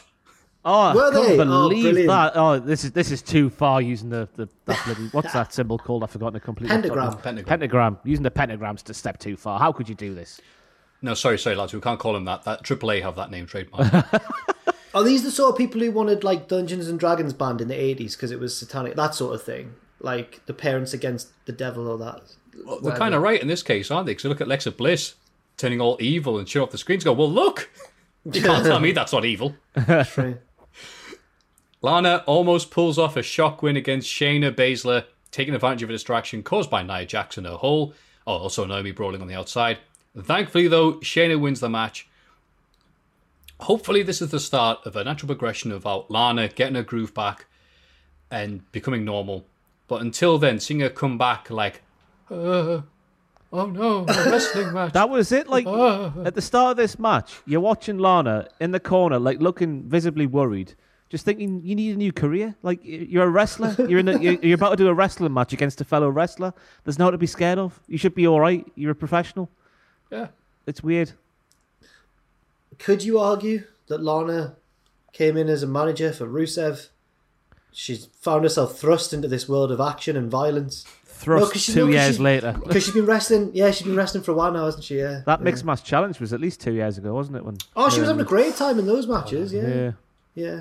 Eating raw steaks with Rusev, Yeah. the dream. Had We'd all love all. that. Yeah. Yeah. Right now, there's not a lot to cheer for. He comes out, looks like petrified. I mean, he wouldn't be chanting for Linford Christie if he comes out. It's like, oh, I'm going to run. Linford, Linford Christie. What a ref. trying to think of Olympian, sorry. the first one. You are in the 90s, aren't you? Still, What was, No. that, what was that show you had on CBBC? Where it's like, you gotta beat the rest. Dedication is what you need. It was Linford Christian Record A-Lady. Breakers. Record Breakers. What a program that was. Wow. Do you remember Oh, that on is that CBBC? Aye, Record Breakers. Ah, What was which one? What sport did Linford? I'm thinking of Colin Jackson. He was the hurdler, wasn't he? What? what Linford was a Uh, sprinter. sprinter. sprinter? Sprinter. Right. Aye. Nothing to do with Raw, but it's better than saying, sounds like Lana needs more Satan in her diet. Braun Strowman shows up on Raw for the first time since being a dick to Adam Pearce Oh, no. to be a dick to Adam Pearce backstage. Braun is furious that he isn't in the chamber match. All right. Pearce explains that it's full of former WWE champions and Braun isn't one. Neither is Morrison, but he lost to Kofi anyway. Braun says, I was Universal champ. And he goes, that doesn't count. Braun tells Pierce to send a message to Shane. He needs to make this right or else he'll pay. Oh no. So clearly Braun's learned nothing from getting Ross, are you- suspended after being Ross- a dick. Ross, Go are you on, thinking Ross. what I'm thinking here? WrestleMania, innit? On one side of the ring, sweating profusely will be Shane McMahon. And on the other side, Matthew, I can see you're still looking confused, will be Braun Strowman. No. Yes, and we're gonna good get thing. we're gonna get all kinds of ah. all kinds of homages to the Big Show and Shane from 2001 or whatever it Test was. getting involved back then. Which way will he go? Which way Steve, will he go? Steve Blackman. Shane's good at these sort of matches, Ross. He but he'll win it. though. He'll win. Oh crap, he will. Yeah, That's, where- that's where the issue is. He'll win. yeah. He'll get he a few henchmen over the next few weeks and he'll win. He'll bring back Corbin and Drew will for some reason Oh. turn heel again. He'll be his pal. Shane and his dirty dogs. Yeah. Like it should, it should be, it should be like 2001. Shane does some massive, impressive things, and we're all going, "Wow, Shane, you're amazing. You're not an actual professional wrestler. You're just a glorified stuntman, and we appreciate you for that." But now we're in the modern day and age, and Shane's done a few Muay Thai classes or whatever, and he's a legitimate fighter. He could beat up Chuck Norris and everybody else involved, and it's it's weird, and I, I, my brain can't and refuses to process it. Quite frankly, Shane will lose. I've got faith that Braun would win that. I, I don't know if I'm sounding really naive. Shane wouldn't put himself over at WrestleMania. Shane has a, a W in the column in the has a mark in the W column against one Drew McIntyre in Saudi Arabia, which of course, as we all know, is the equivalent to WrestleMania. I thought that was Roman he beat. What did I say?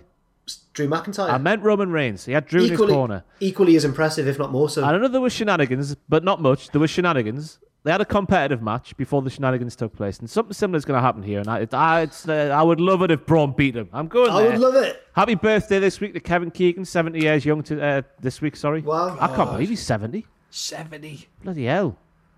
So there we have. We need Kevin Keegan to come back and save WrestleMania by just kicking Shane McMahon hard. If that match does happen, we need to be all in on supporting Braun via the medium of Kevin Keegan.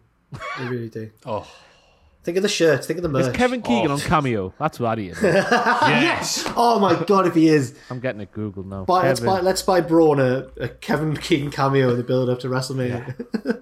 I don't think He's- he is, unfortunately. I think he did it for a bit, and then it's like after the first 300, can you say, I would love it? yeah, It's like, all right, enough. Enough, I don't care. we get the now traditional pre Elimination Chamber gauntlet match. AJ beats Kofi.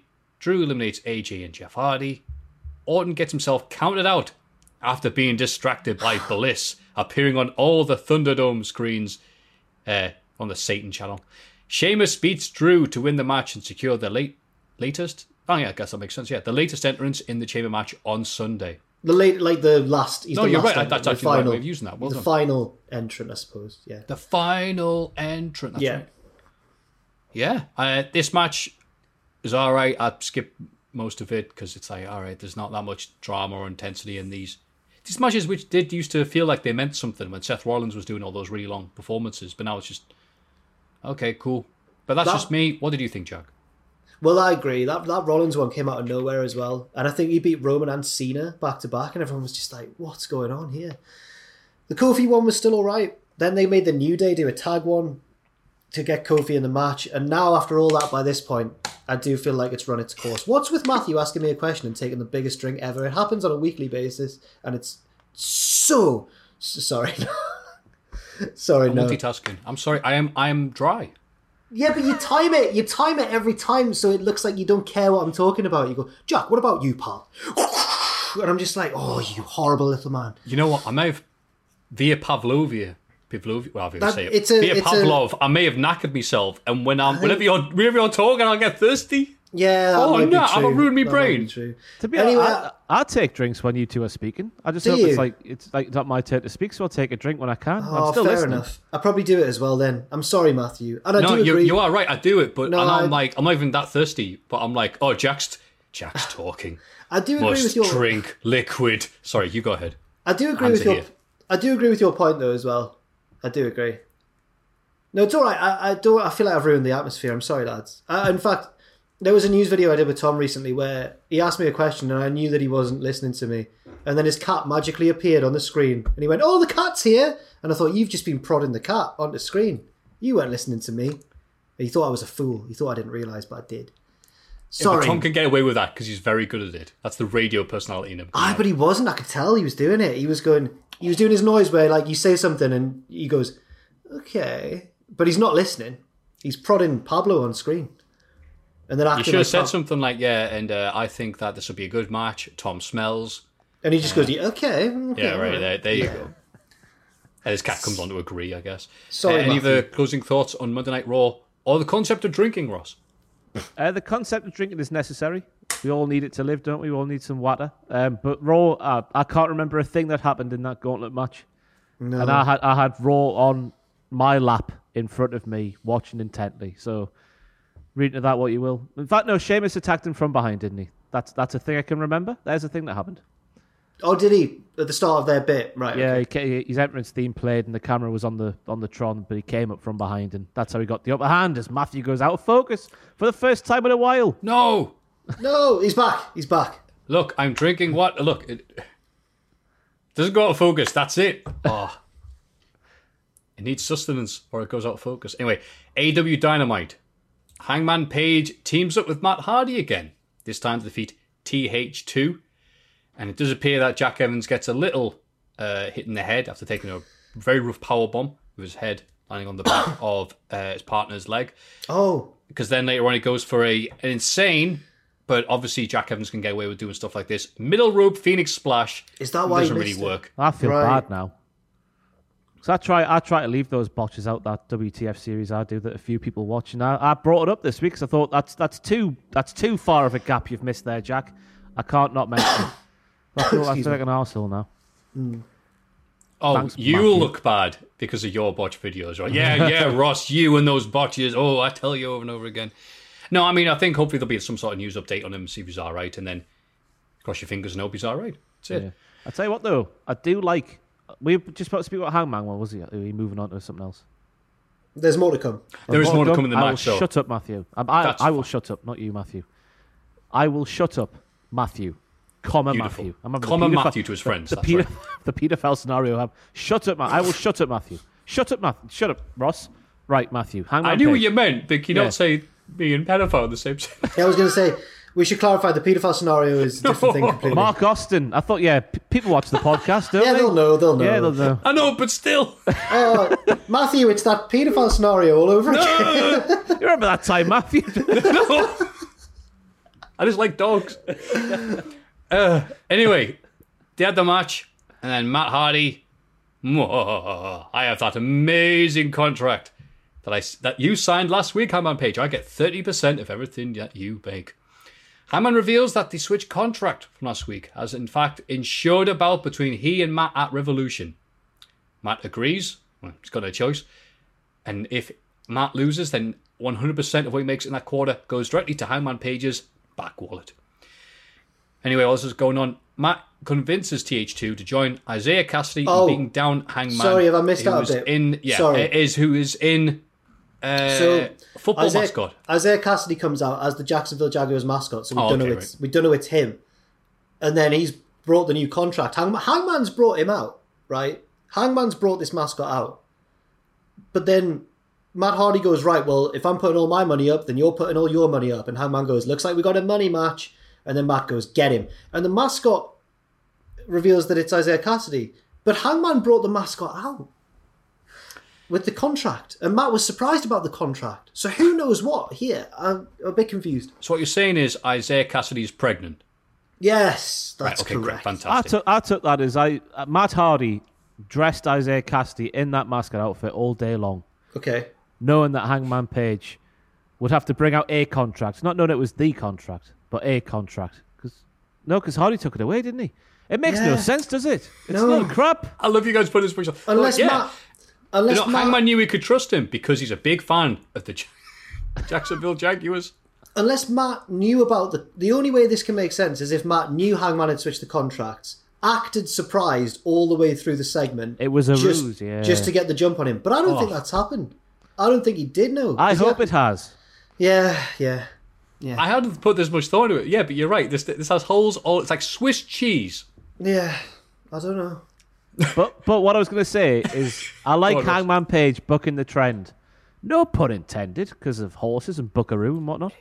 Um, of being a babyface who has a brain. Mm. I'm a fan of how clever he is. And That you is know the point I was could going to make. That's that's the Beautiful, fantastic Ross. analysis that people tune in for. I know.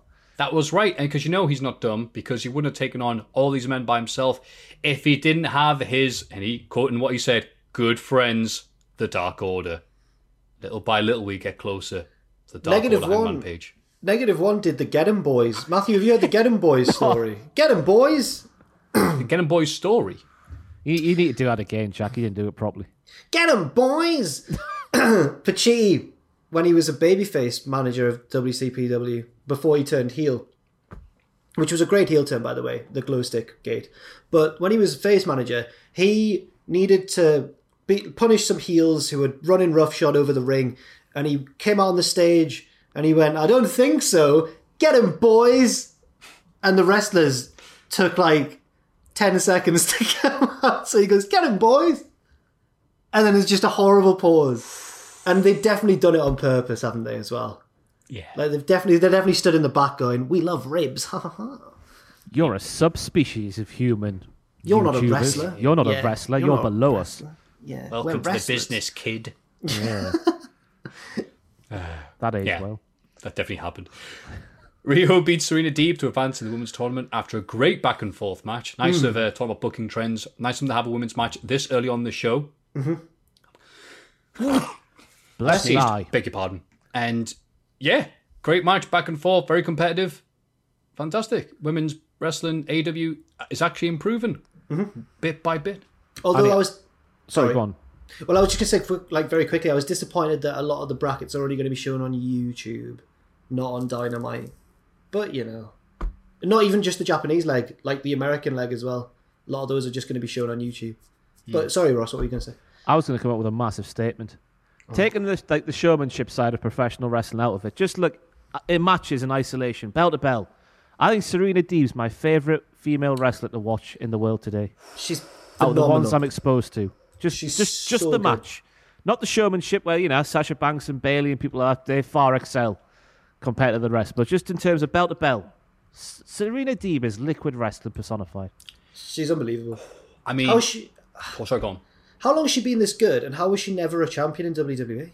Well, they didn't care about that back then, I suppose. They didn't care about being good at wrestling if you're a woman. Just a trainer, wasn't she? Mm. I say just a trainer. She was telling the, the other wrestlers how to do the wrestling, which I guess it's when you look at it, it's quite a good place to be. But she should have been on TV. Yeah. I think she's very good. Leyla Hirsch is still my favourite right now. All right. Okay. But really, oh, what a thing to argue over.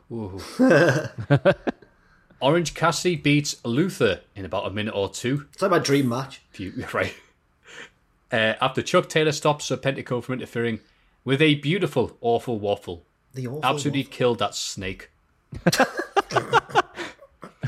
Team Taz call out Sting, who shows up. Uh, oh, also Taz blame. I didn't get this. My American friends explained it to me. Taz blames Sting for the outages in Texas. The snow, yeah. Yeah, Apparently, there's been some snow in America. in Texas, and it's completely knackered. Right. Because. I guess it's not built for snow, Texas. Basically, is what I'm getting. Right. Uh, he is goaded into putting down the baseball bat by Taz. He attacks, but is overpowered and given a big, fat, big sandwich, nasty powerbomb by Brian Cage. Phew. Finally, Yeah. finally, someone on Team Taz has reacted with some physical brutality. How long's it taken? And good on Sting as well for taking such a meaty bump on his first his first one for six years, nearly. Yeah. I love the part where Taz, before Sting came out, where Taz was like, word on the street is that Sting's going to call out Team Taz. And I was like, he's been doing that for the past three months, Taz. Does he not watch? And you've been stood there, Taz, with your gang of merry men, doing bugger all about it. Oh, the poor poor here. That's a song. yeah, the they've gone past again. I'd like to clarify. People might think by this stage that I live in like a really rough area. I don't, but police often go past for some reason. Yeah, you don't, but your neighbours do. Yeah. Kenny Omega is in a school reading the Young Bucks autobiography to a class of young children. Callis tells him that they have to leave, and the kids are upset. Callis and Omega says they can play with Michael Nakazawa, and the children beat up Michael Nakazawa. I forgot to mention the bit before this. Throw into this segment, JR. What did he say? He said, and now it's time to see what Kenny Omega is up to. Kenny Omega, the WWE champion. No, Jim. No. This is what Cody was talking about. The relationship's working already. That's the thing. The Tony Tony Khan is the forbidden door, and this is just the forbidden door doing some forbidden door things. This is a working relationship is now official. I feel like Obviously. this. I feel like this is what we all feared from the moment JR joined. That we were worried that he'd say WWE instead of AEW. I certainly was, and just when we thought he wasn't going to, he does it, and I felt bad for him. To be fair, I felt bad for him, and he came out on Twitter and said, "I did it, hands up." I hate it, I hate it when he does rubbish things as well because it's Jim Ross for Christ's sake. But each week he always drops a clanger, and it's just like in our job as well. We can't ignore a camera. we? We can't go, "Oh, it didn't happen," and it just oh, it's so, it's sad 'cause it's, it's just because it's Jim. I love Jim Ross. Yeah, I get what you're saying because on one hand you're going to say, well, there's a mistake and I have eyes and ears, and especially me with my little reputation. But some people are like, oh, but he's an old man. I'm like, okay, don't rub in too severely then. So, but still, Here's a cool fact a crocodile can't stick out its tongue. Another cool fact you can get short term health insurance for a month or just under a year in some states. United Healthcare short term insurance plans are designed for people who are between jobs, coming off their parents' plan, or turning a side hustle into a full time gig. Underwritten by Golden Rule Insurance Company, they offer flexible, budget friendly coverage with access to a nationwide network of doctors and hospitals. Get more cool facts about United Healthcare short term plans at uh1.com. Hey, I'm Ryan Reynolds. Recently, I asked Mint Mobile's legal team if big wireless companies are allowed to raise prices due to inflation. They said yes. And then when I asked if raising prices technically violates those onerous two year contracts, they said, What the f are you talking about, you insane Hollywood ass? F- So to recap, we're cutting the price of Mint Unlimited from $30 a month to just $15 a month. Give it a try at mintmobile.com slash switch. $45 upfront for three months plus taxes and fees. Promo rate for new customers for limited time. Unlimited more than 40 gigabytes per month. Slows. Full terms at mintmobile.com. Wow. Nice. Yeah.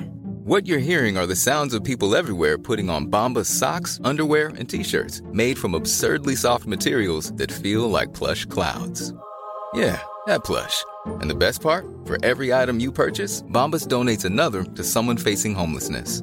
Bombas. Big comfort for everyone. Go to bombas.com slash ACAST and use code ACAST for 20% off your first purchase. That's bombas.com slash ACAST. Code ACAST. It's an awful one to drop. It's a big mistake. Yeah. I loved it. Good lad, JR. Don't listen to them. Keep on. Call it whatever you want. The. UWF champion, Kenny Omega. Take on Jim Duggan in a tuxedo match right after the break. and uh, what do you think of the segment with Kenny Omega talking to some kids? Oh, and Matthew, one I- of the kids asking, I just remembered, are they lovers? And he goes, Matthew, well, hate- are they in ah. love? And he goes, well, they are brothers, so they do love each other. So I'm a fan of AEW, right? But I did not. I couldn't get on board with this segment, and I tried my best, but I didn't like it. Did either of you enjoy it? I enjoyed one part, in, like specifically, and that's where my new favorite wrestling personality, Alex Marvez, appears out of thin air because he comes on the screen and Nakazawa is shocked because he can't believe that Marvez is there. The camera zooms out, and the only place Marvez could have come from was the kids' toilets, where he must have been hiding all day. He must have been hiding all day in the cubicle going, Oh, Kenny Omega's coming. I'm going to jump out when he least expects it. I'm just imagining Marvez, the awkward bastard, just sitting in the kids' toilets all day, just waiting in the pursuit of journalism for the scoop. And you've got to commend that sort of behavior. We obviously, when I was off, the, the golf course happened, just comes in out of nowhere. So I'm, I'm starting to think that Alex Marvez is a wizard. Yeah. you just can see him, poof, out of thin air. He's there. Fantastic stuff. But apart from that, I didn't care for the segment at all. I think it would actually be good if Marvez is just the most boring wizard ever. So he just says, How do you get here, Marvez? Oh, I teleport. using my wizard powers. You're a wizard? Yeah, I still don't care about you. He's acknowledged as a wizard. No one cares. I can make apples rise. Fantastic, can you? Great. Oh. Uh, yeah, this segment is just another one of these. Kenny Omega is an idiot, and look how goofy he is, and he's stupid, and all this. I don't really care because Kenny Omega's just playing this weird fanny. But the Young Bucks, again, this is another point. and We'll get onto the match that he had with Santana Ortiz, but they're not very likable. And I think No, we say this nearly every week.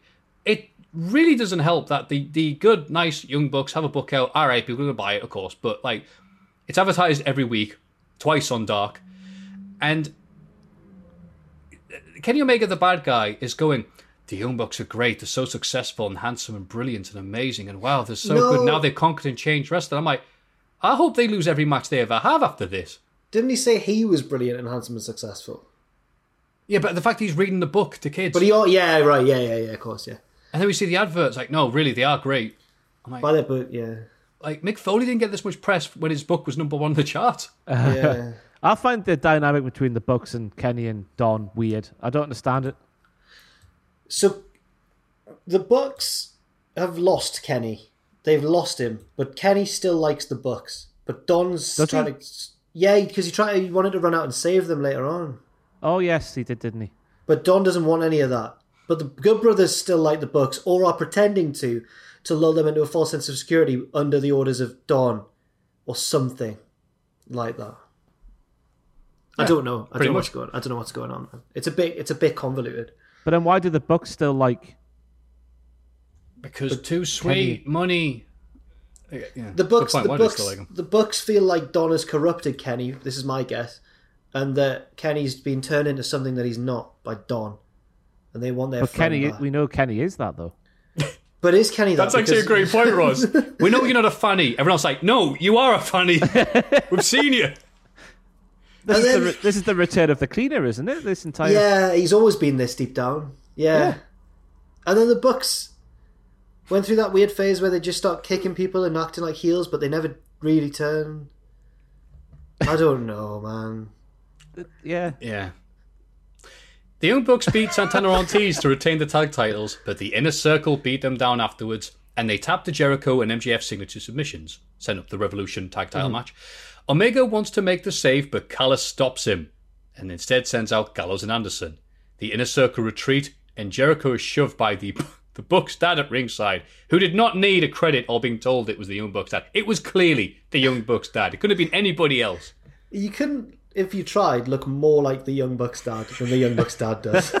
Yeah, it's like without looking, without googling who it is, go write down what you think the young Bucks dad looks like, and then go and see how, If- how close you are to it. if I was like picking out of a police lineup and they went, "Which one's the Young Bucks dad?" I'd think he was the trick, que- like the obvious answer. I'd be like, "Well, it's not him. He's far too. He looks far too much like what the Young Bucks dad would look like."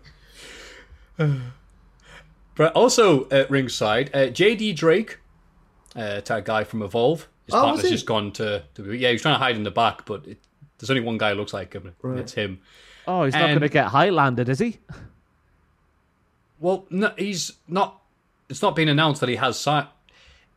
I hope he's not. If he had been signed to WWE and he'd gone to an AEW taping, that would be hilarious, actually. uh, also, there, uh, Dory Funk Jr. and his wife, who was shown before the main event, and his wife was either on the phone for a bit or she was fast asleep. I feel like she was on the phone. Her hands were twitching like out of camera, but her eyes were definitely shut at the same time. it was fantastic. You shouldn't laugh, should you? But it was fantastic. no. Brandi reveals that she and Cody are having a girl before Cody joins commentary to watch FTR versus the Sydal brothers. And I quote Boss Mars on Twitter Cody should have bladed in the gender reveal. Inject him with a dye, pink blood comes out easy. Twitter's great. FTR win and go to cut Mike Sydal's hair, but the lights go down and they're ambushed by Jurassic Express.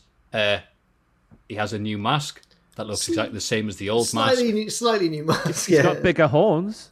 Oh, Well, Slightly, yeah. He's got an extra inch, yeah. Every inch counts and all that. right. It's because our Blue Chew sponsorship. Uh, and and they're gonna they're gonna face FTR and Tully soon. Yes, Whew. that's right. Do you think Why he's still not? gonna be? Do you think he'll be? I mean, I he's, all he's going to do, isn't it? Just to assist the old pile driver off the middle rope and then presumably pin Marko Stunt Yeah, after FTR have beaten down a bit. he might. chuck Because he could probably still do the uh, slingshot. No, that's not what it's called. The Shades of Tully off the top rope to Marco. because he's small enough. Yes. Right, right. God, what's It's it weird called? one, isn't it? Because I know for a fact if this was double, I'm, I'm going to go there, lads. If this was WWE, we would be going, "Oh, this is terrible. This is the worst thing that's ever happened." If WWE had Tully Blanchard though, I don't know. Plus, they uh, wouldn't be using him in a, a, a like a innocuous six man tag, would they? A AEW are the fun parent, and WWE are the no. Wait, WWE got Fire and Satan, so I don't know. Look, there is just going for a weird patch, but usually the they're mid the... crisis uncle, Yeah. Yeah, yeah, yeah. midlife crisis uncle. Sorry, Have you Balls out seen? Speaking of which, have you seen those rumors online on Twitter? Just rumors that Vince is actually dead No. because no one's seen him in months. Oh my god. It's a little casual rumor that he's actually passed away, and people are just like, "No, no, he's fine. He's fine. He's just busy. He's just in another room right now." And No, not it's- your calls going, "I got, I'm going to the toilet," and whatever, just do an impression of him and going back. No, I'm scared to join him. I'm scared to join in with this joke in case it's real. Because to me, in wrestling, the ultimate carny business, that's plausible. So I'm That scared. they, to jo- they wouldn't announce that Vince is actually dead. I'm scared to join in in case it's legit. Yeah. All right. Didn't his, Um, didn't it, like legitimately? Didn't his brother just pass away? So maybe he's just you know having a bit of. Oh breather. yeah, that makes that makes more sense. That In fairness, more it was people again. The, the little bit I saw, I just thought we were pretty up to see how funny it was. But the apparently it How hasn't been seen before then. well, no, the, no, not like Vince dying, but the idea of like he's dead. Let's not tell anybody. My dad, my dad reckons that David Bowie did the same thing. Actually, Really? yeah, he's got a little theory. Yeah, that Any, uh, any particular reason? he just thinks David Bowie was weird and he wasn't a big fan. just didn't like David Bowie. Faked his death because I And don't he was like like, him. and when he and then he was like, uh, no, he reckoned. No, he doesn't reckon. I should clarify. He doesn't reckon that David Bowie is still alive now. He just reckons that David Bowie faked his death for a short while to see what people would think. Or to just be weird. I don't know. I need to ask him, I need to get him to clarify what he means. Um, but you know, he he was never a big Bowie fan. He, he thought he he didn't like how he hopped around the genres in search of fame. He's, he's not getting uh, David Bowie mixed up with Andy Kaufman, is he? God. also, uh, and then Go and then David Bowie took a pile driver from Jerry Lawler. ground control to Major Tom. I need an ambulance. Mike Sydal has returned to mainstream wrestling, I want to say, because I've been seen for a while. And just because wrestling is way stupider than anything we could possibly write or perform, Mike Sydal, brother of Matt Sydal, slipped off the top rope, the exact same top corner that Michael Naka Naka Nakazawa greased up all those months ago. That's how it happened, all right. And he kind of slipped off his top rope move. Still mostly hit it. But if you wrote that down and made that an angle, you would go, that's crap. AJ Styles did a angle in Chikara, didn't he? Where on night one of the King of Trios, he legitimately botched the, the forearm, and on the second night, he he did it on purpose, and the crowd all went way. And then on the third night, he took ages and hit it, and everyone went way, and it was masterful. But Mike Sydal did not do this on purpose. We'll have to wait until next week then, won't we? Well, Uh, nah, I didn't. Moxie, Archer, and Fenix win a wild six man main event against Kingston, the Butcher, and the Blade. Moxley is alone in the ring afterwards and is jumped by the Good Brothers. Omega comes out with a contract for a rematch, and he gets to pick the stipulation. And he picks Oh my God. an exploding barbed wire death match. Moxley headbutts him, which I guess is a yes in the deathmatch world, and is beaten down to end the show. Yes, yes, yes. Sam Driver is booking AEW. Turns out, can't wait for Tiger Master Turner. Could say Samism. Yeah, what? So how are they going to do this then? Properly. Do you reckon? Way aye. Few fireworks at ringside, bit of barbed wire, lovely stuff. God. That's it, because the the one that the match they had last year, of course, was it was it last year? Was it the year before? I always forget this. Time is a mystery these days. Oh, the match- glass. Yeah, that was gnarly. So they can't do the gnarly stuff. Yeah, they Yeah. can. And with it being out, is it outdoor technically? Yeah. Jacksonville? Daily's place, yeah. Yeah. Is it there? I don't know if it's there. I presume it's there. Well, anyway, with no one being allowed in, as far as I know, and there's a few stragglers. Oh no, they're selling tickets for, it, aren't they? Ah. I'm sure JL said they're twenty dollars. Yeah, but they're far away from the ring. Yeah. Oh, yeah, they're really far. Oh, yeah, you're right, of course. Well, that's the major issue, because in Japan, they weren't allowed to do them in outdoor areas properly anyway, uh, because, you know, it can't, can't be blowing stuff up in indoor bloody venue. But, yeah, if it'd been outdoor until you can't be mega rich, not that many fans around, yeah, they probably could. And they've never done it properly in American Indie, as far as I know. Maybe Merrick they'll have a because I, I remember watching a, a, a thing about Moxley where he was rehabbing from his injury when he was in WWE and he, he was training at this barn near his house. Maybe they'll have it there, like pre-taped sort of thing. Yeah, pre-taped sort of thing. Um, I don't know. Or maybe because you can just imagine Jon Moxley actually want to do this live and properly, couldn't you? Yeah, I reckon they'll do it live. I'm just. I hope it goes well. I hope that it doesn't look naff. Oh, me too. FM dub. yes, finally. Ah. Oh, on NXT. Kyle O'Reilly opens the show. He wants answers from Adam Cole, baby. You super kicked me in the face and put a knife in my back. I thought I was going to say you super kicked me in the back, but I guess that works. Uh, Roddy Strong comes out instead and tries to defend Cole. O'Reilly his, isn't having any of it. Yeah, and here comes Balor. Champ says that, hey, if O'Reilly wants Cole, he's to get in line. And he's suspicious of Kyle, but Strong says that O'Reilly had nothing to do with it. Suddenly, Pete Dunne, Lorcan, and Burch attack and beat them down. And big Pat McAfee later sent in a video message bragging that he was right about Cole all along. I love that. Yep. Nailed it, mate. Uh, Regal wants to book Escobar versus Cross, but Escobar sends a video message from home explaining he'll only face Cross on his own terms, couldn't be asked to show up. Regal says the match will happen next week or Escobar is suspended. Whew.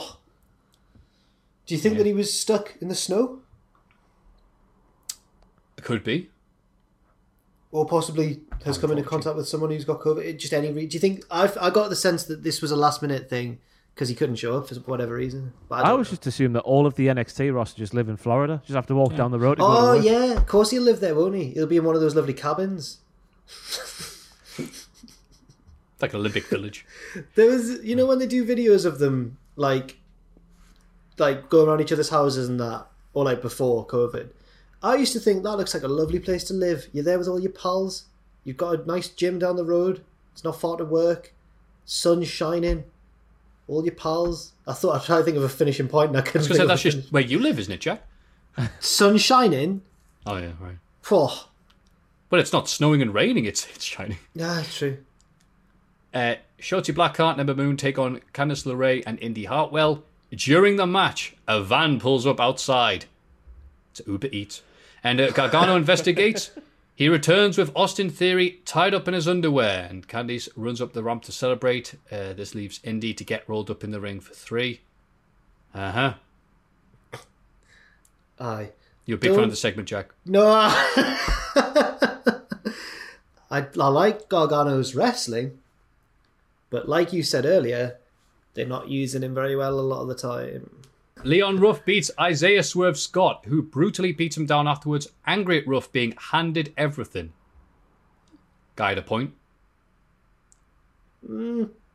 Mm. I just need to say I haven't seen this week's NXT because No worries, Ross. don't I was think you have. locked in discussions with a potential straight to hell guest in my allotted NXT watching time, so I couldn't. Oh, fantastic. Oh. but have not- they already signed to WWE, so it can't happen? Not yet, no. Oh, okay. Get it, uh, get it done quickly. And I hope she doesn't. Oh, she little teaser, little hint. That's all I'm saying. Just in case it, they back out in the end. Doesn't really narrow it down. Doesn't narrow it down that much, does it? I suppose. Is One of the Evans' kid? three women's wrestlers in the world. Kayden Carter and Kacy Catanzaro defeated uh, Jessi Kamea and Aliyah, despite Boa turning up to try to distract them. Li arrives and marks Kacy's hand with a black mark, saying she will purge her next week. Hang on, it's a start of Treasure Island, isn't it? Oh, I was waiting for like, but she won't be able to because she'll be at a party spreading the disease around. Yeah, that Kacy Kacy probably has a black mark next to her. There we go. There it is. There we go. I didn't know. I was trying to guess which angle it was going to come from. Um. Uh what's going on here then? What's the mark about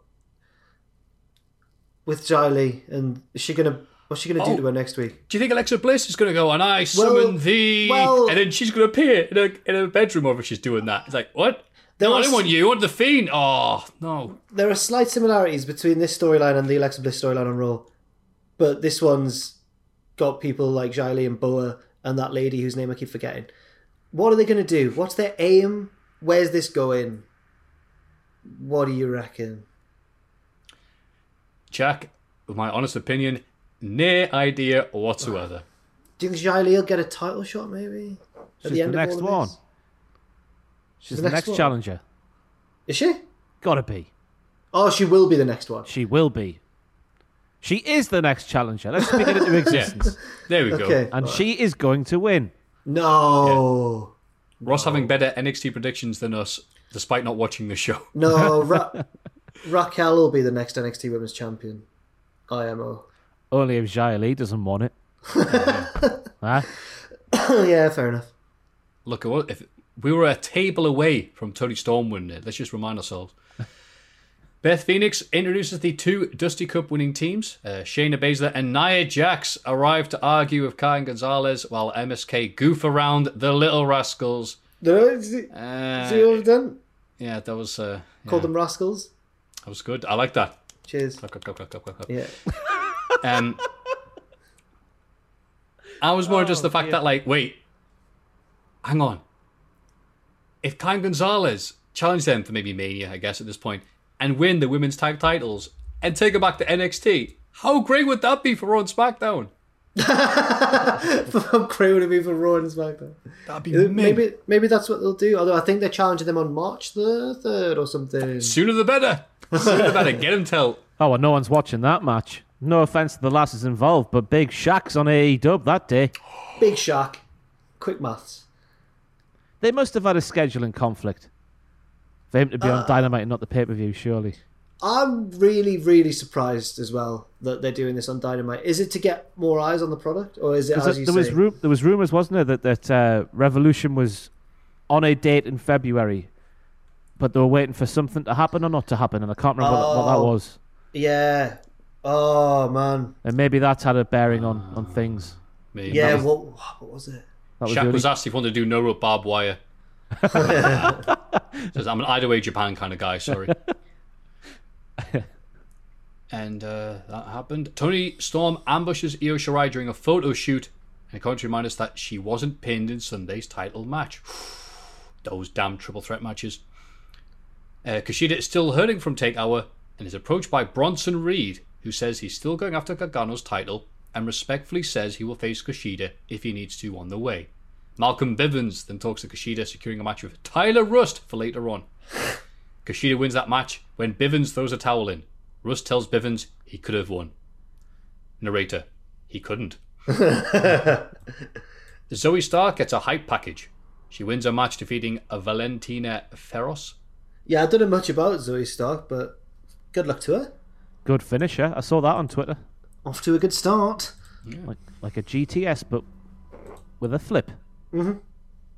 Oh, that's why people are talking about. Wow, that's it's nice to see uh, Dijakovic. Oh no, wait, whatever his uh, retribution name is. Oh, someone stole his finisher again. Can't wait to see his notes app in four months' time. T-Bar. T-bar, thank you. Remember retribution? Yeah. Me neither. Uh, Balor, O'Reilly, and Strong take on Dunne, Lorcan, and Burch in the main event. Cole interferes, shoving Balor off the top rope and giving O'Reilly a brainbuster on the ring steps. A miscommunication leads to Balor hitting Strong with a Pele kick, allowing Dunne to pick up the win for his team. Cole super kicks Balor afterwards and holds up the NXT title.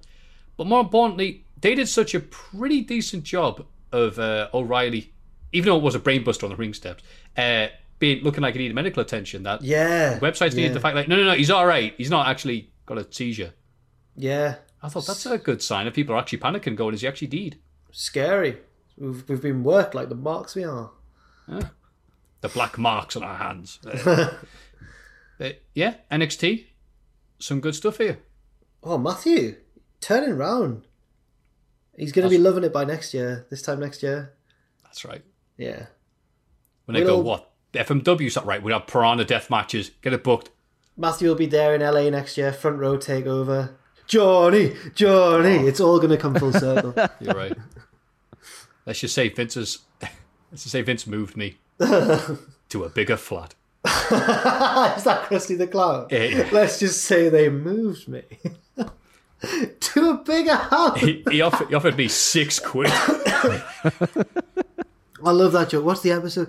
Because Krusty's like, oh, I said the quiet bit loud and the loud Well, bit bit quiet. quiet.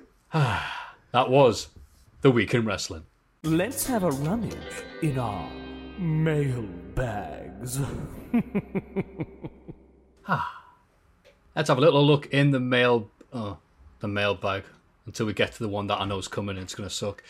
Oh. Number one, which doesn't suck. Hiya, loves.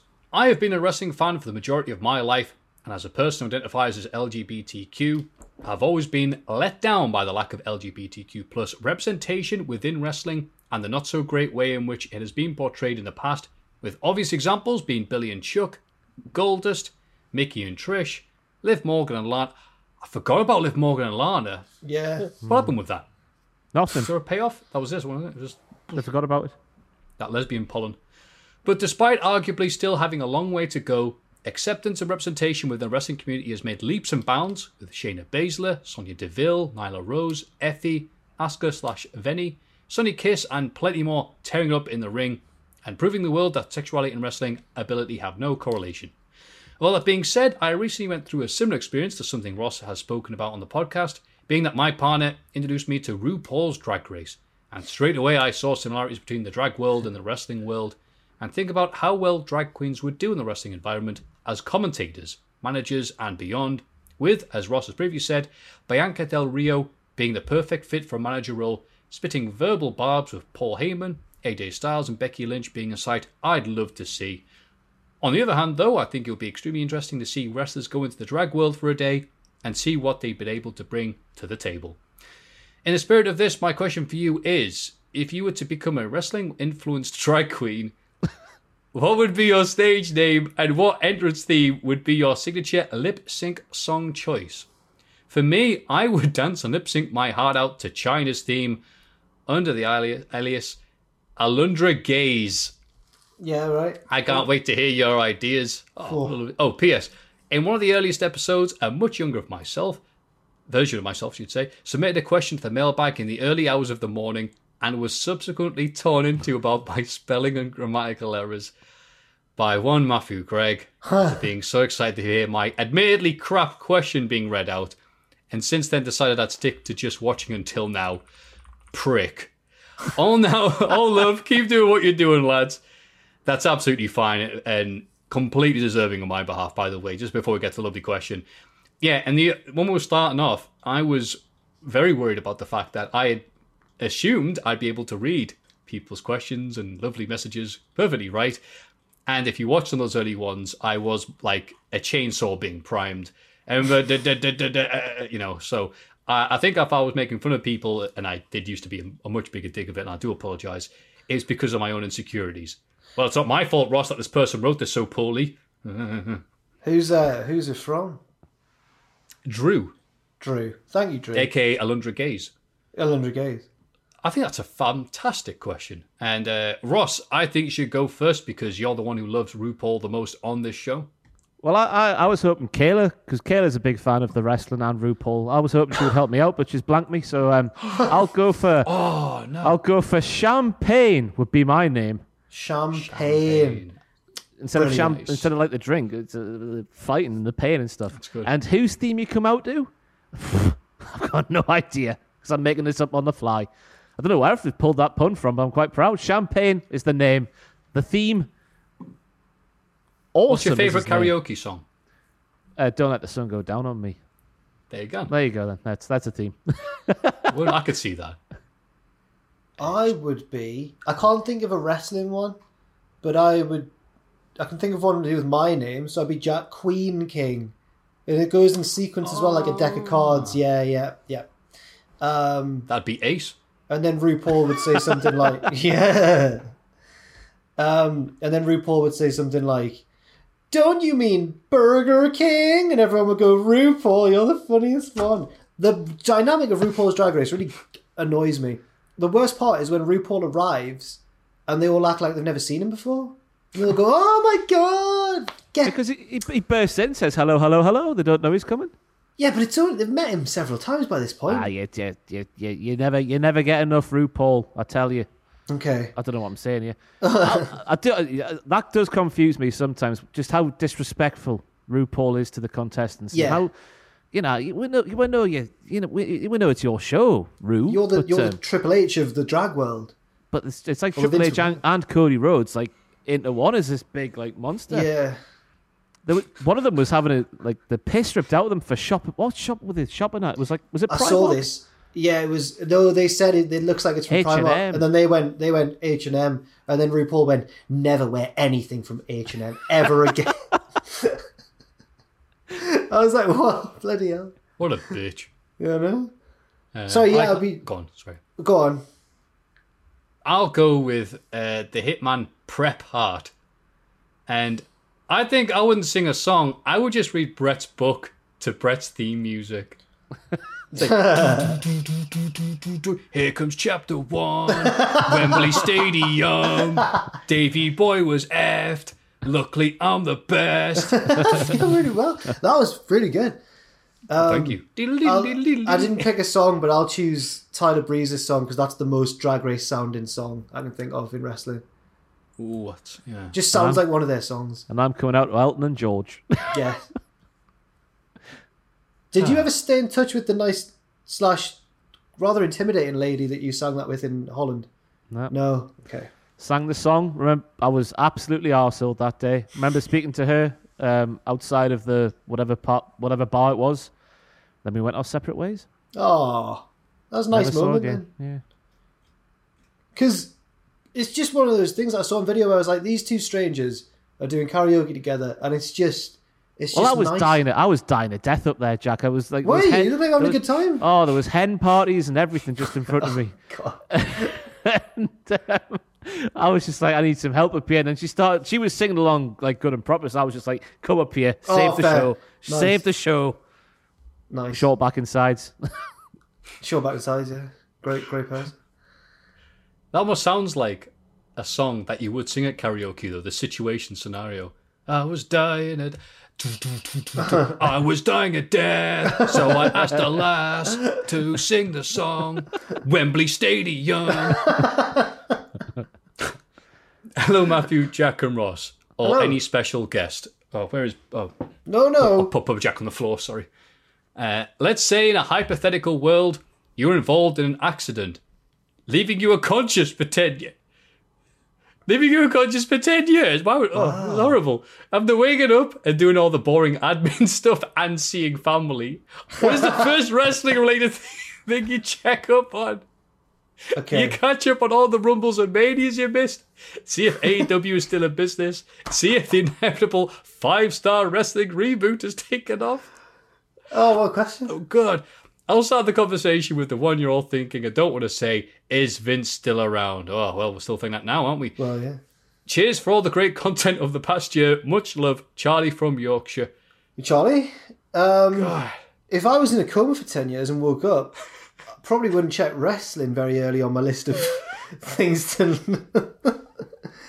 um, what I'd do is I would set up a YouTube channel or whatever platform is the main platform at that point. and I'd make that. I wouldn't check anything. I'd say I've not seen wrestling for a decade. I'm going to watch it and give my reactions, and I think that would work. I think I could do that.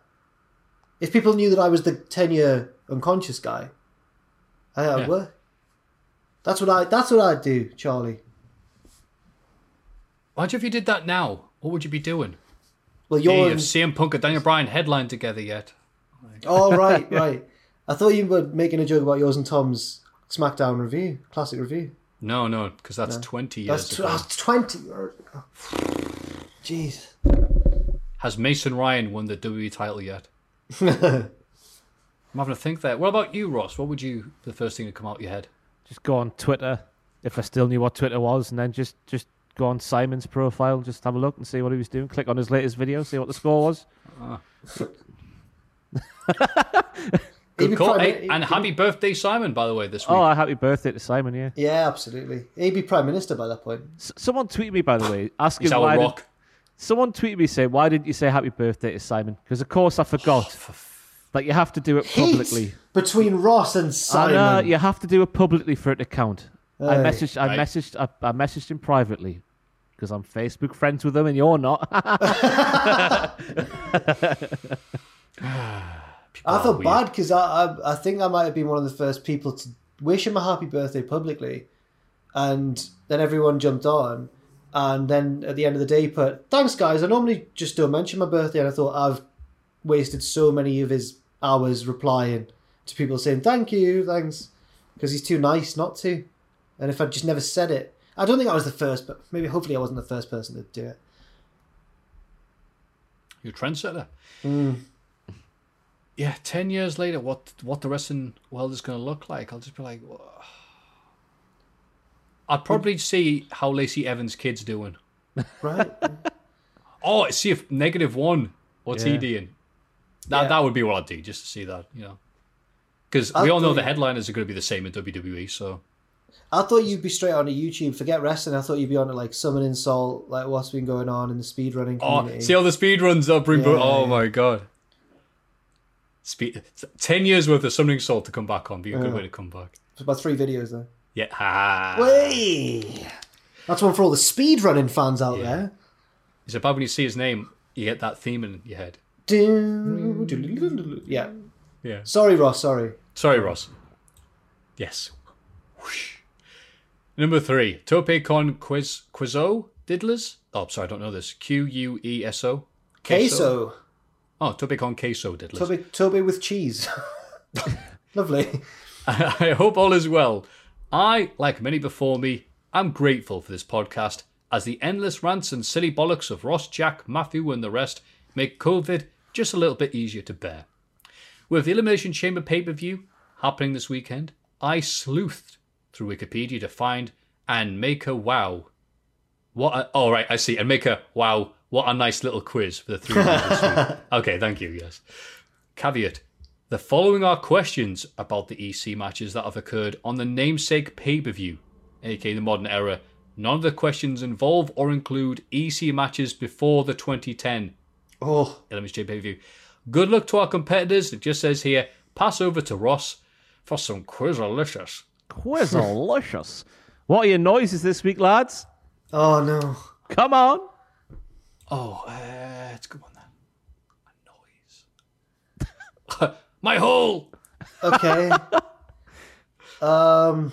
God, what's my noise? Can I just go for that? I can't think of it. Can I just do the classic? Uh, Yes. thank you. The rumble noise. Yeah, the rumble that'll do. Yeah. Yeah. From 2010 to 2020, there has only been one year not to feature the Elimination Chamber pay per view. Which year was it? Uh, Jack is in there first. Oh, 2016. That is correct. It's 1 0 to Jack.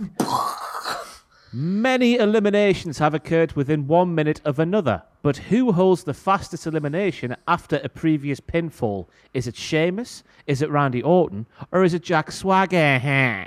uh, uh, oh, crap. My hole. I forgot the name. Um, it's Swagger.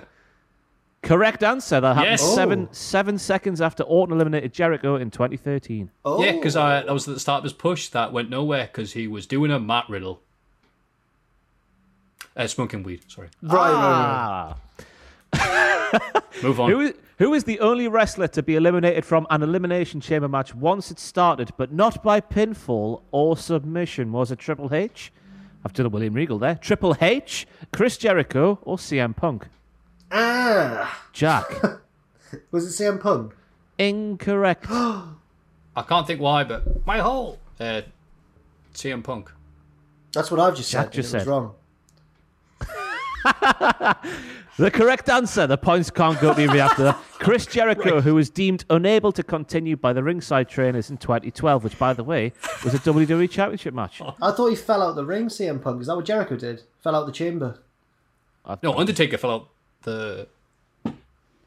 Did oh, did Punk throw I Jericho genuinely can't remember. You know what? Whatever I don't happened, know. to, whatever happened to Jericho, he was deemed unable to continue by the I, ringside I can picture the the elimination chamber swinging open and someone falling out. That was Undertaker. The taker. the actual chamber itself, someone didn't lock the door, so Undertaker fell out. But that that was something that they went, all right, whatever, carry on. No, no, this was a real one, like a proper, like it was meant Oh. to happen, like it was a worked uh, chamber breaking thing. Not Otis, but that was pretty cool as well when he did that in the tag one. But anyway, sorry, yeah, anyway. Which of the following tag teams is the only team of the ones listed to appear more than once? The Ascension, the Vaudevillains, Breezango, or American Alpha? There were more than two elimination ta- tag matches. Around was that around then? I remember one. There was the one that when Kalisto got stuck on the roof. Yeah. Can you say the tag teams again, please, Ross? The Ascension, the Vaudevillains, Breezango, American Alpha. Uh, my hole. Breezango, just because it's been around forever. That is incorrect. Is it the Ascension? It is correct. No Twen- way. That infamous 2015 one, 2017. Um, the rest are in the 2017, but no other tag team ES- EC match is written here. Wow. No Well, memory there of that was, there second was one one. a couple of, one a couple of years ago. I hope someone's keeping score because I've not been. It's 2 1 2 Jack.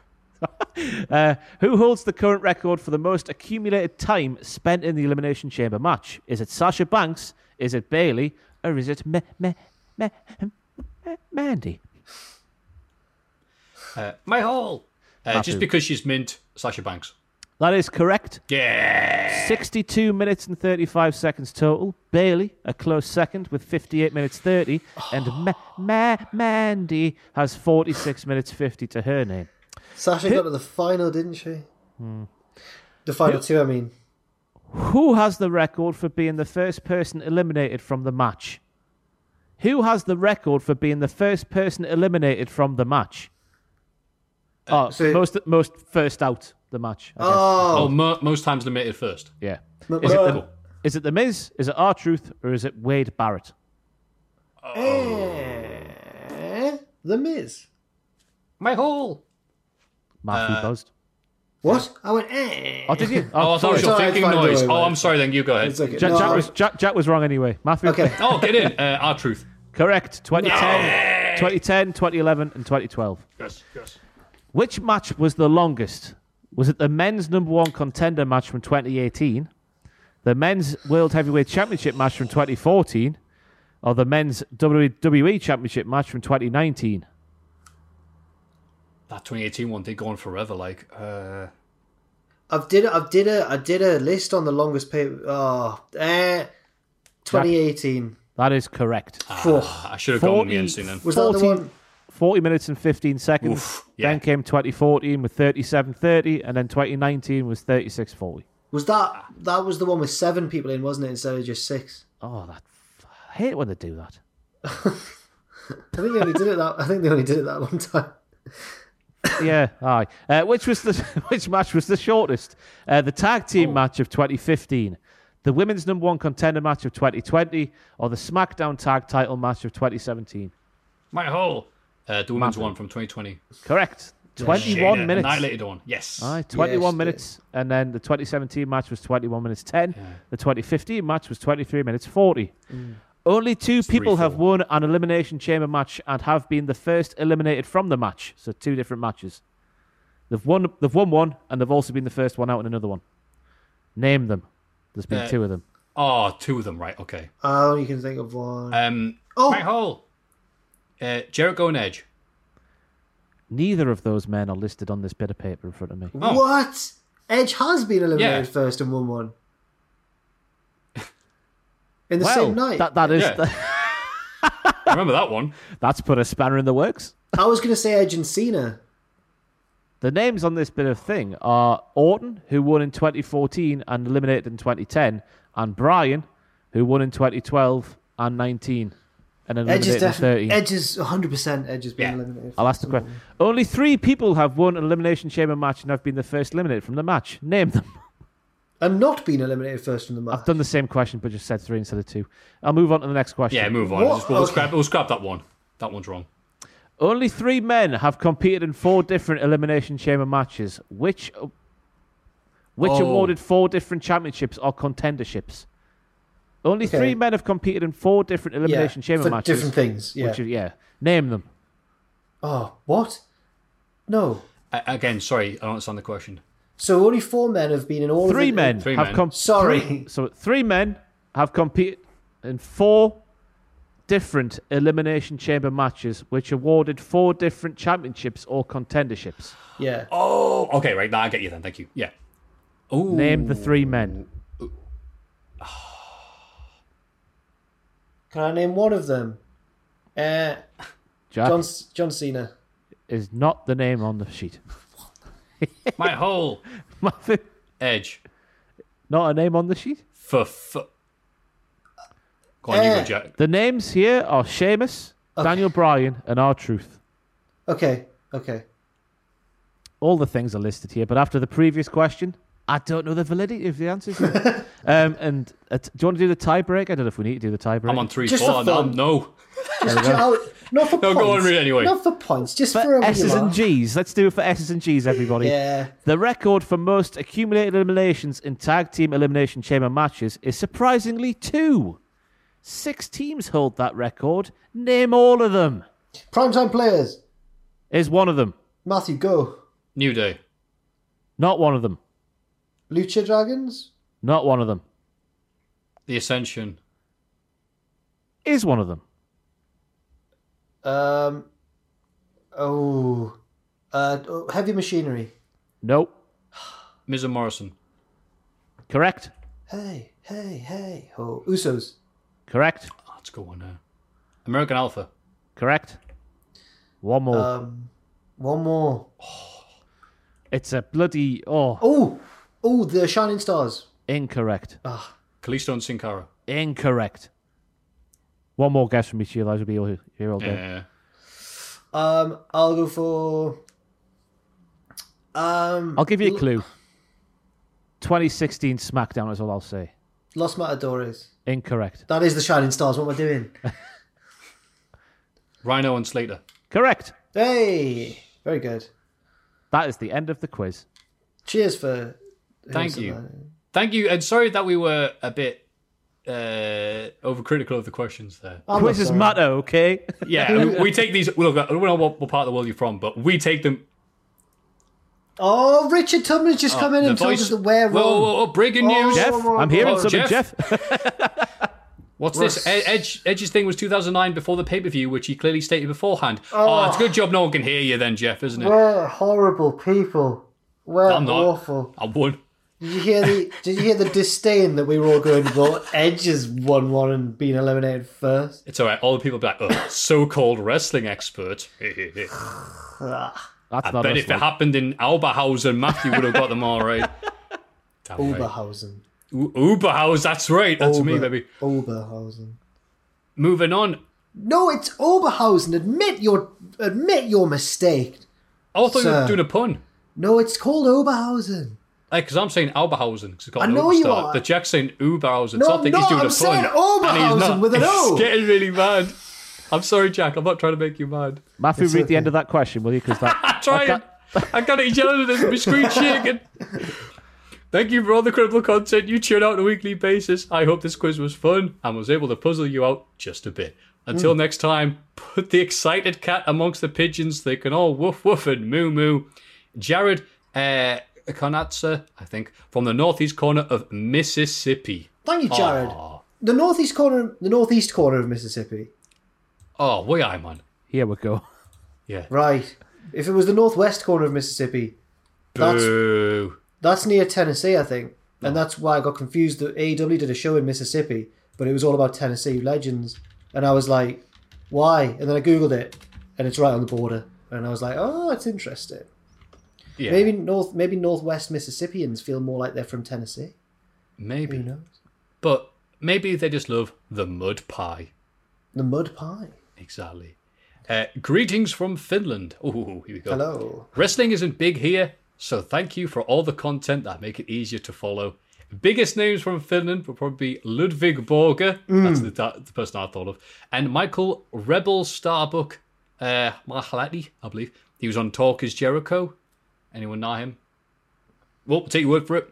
We have our little indie promotion, FCF Wrestling. After FCF. 10 years, we got a WWE live show in 2019. Hey. I have written 12 Finnish expressions and their rough translations for Matthew to try to pronounce. Oh my god. As many Uh, as 12. 12's a lot. There's 12. Uh, thankfully, this person here has typed them up how they how they look like in Finnish, and he's also typed out the English bit. So I'll do the first one in Finnish and then none of the rest in Finnish. Uh, Queen Perisin Amutu Kahu, which I believe is the thing that gets the mummy uh, to come out. Stop, do not read from the book. Uh, like a bear shot in the ass. oh, nice. What do you think that translates as in English? You're scared. Someone got a fright. No, be very annoyed. Oh, Because I guess a bear getting shot in the ass is going to do anything but make it mad. right. Um, be ass open. Nia Jax. Hey. Um, when you when you when the lad at the festival offers you something and you it turns out to be poppers. Being broke. Right, right, all that. Oh. I guess. Equally, they were both right. We're not supposed to understand it. That's what makes these bits good. Uh, to, to pull logs. To work really hard. Have a wank. To sleep. Oh, sawing. Oh, maybe, yeah, that's the noise. Yeah. Yeah. yeah. Have one's own cow in the ditch. These are good. These I like these. Um, Uh, I like this one. to put your meat on the George Foreman grill.